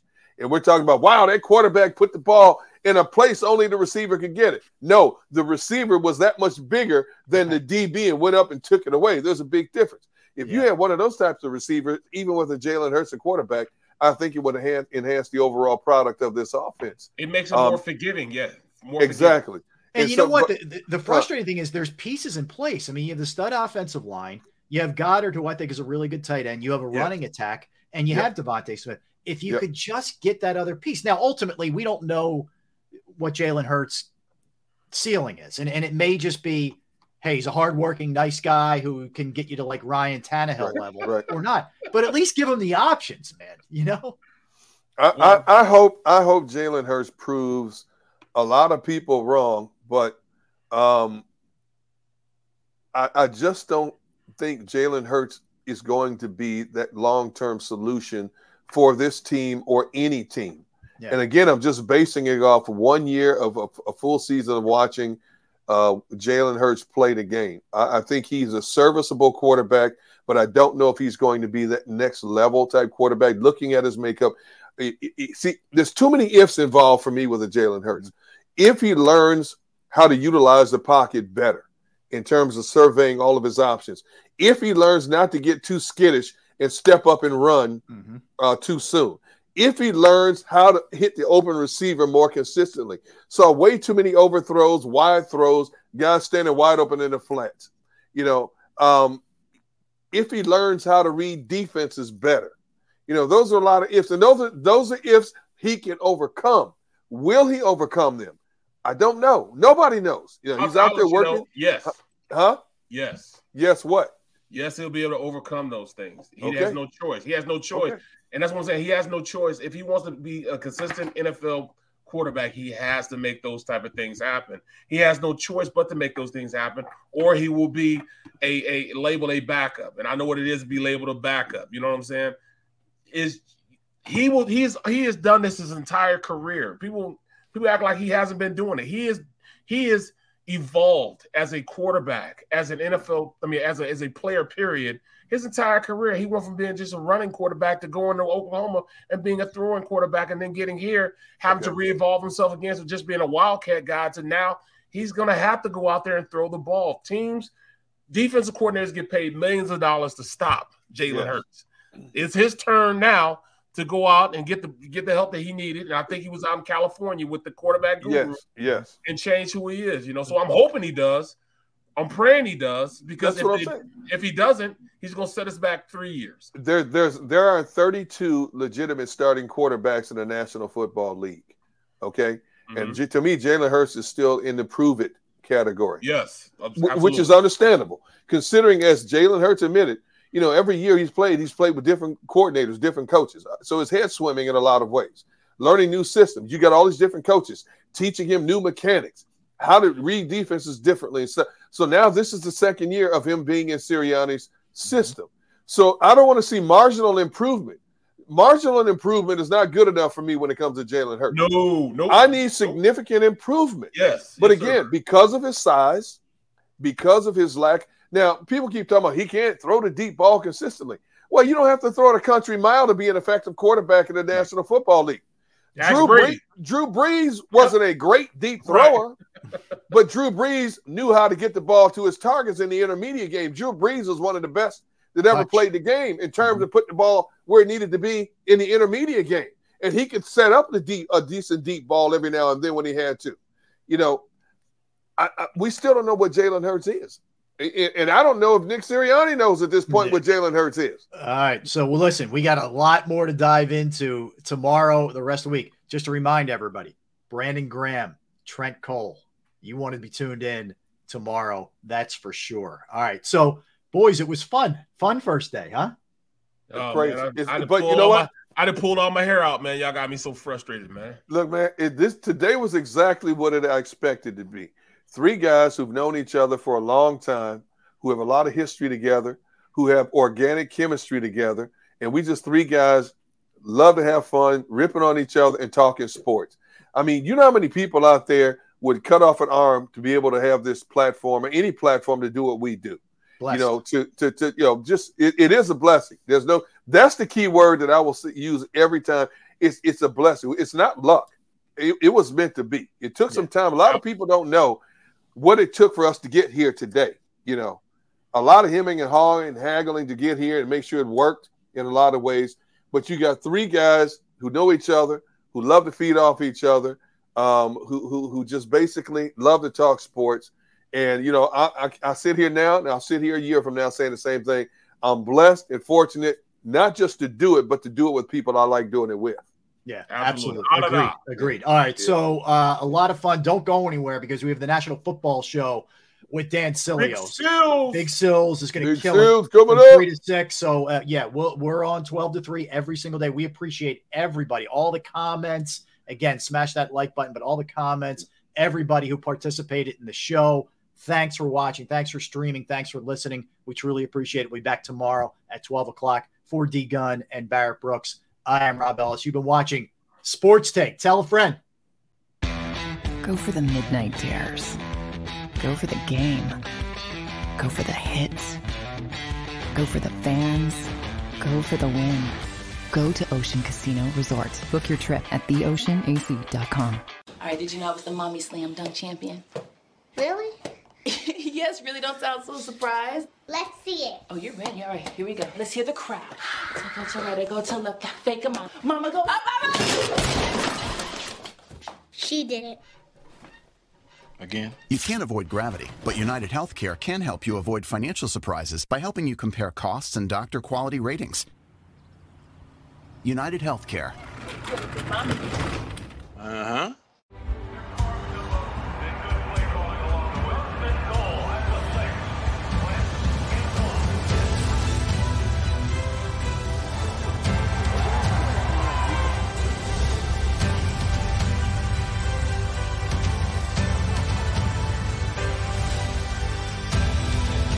Field of life. First Trust Bank is there for you. 7 on 3, 1, 2, 3. Because Philadelphia dreams deserve a Philadelphia bank.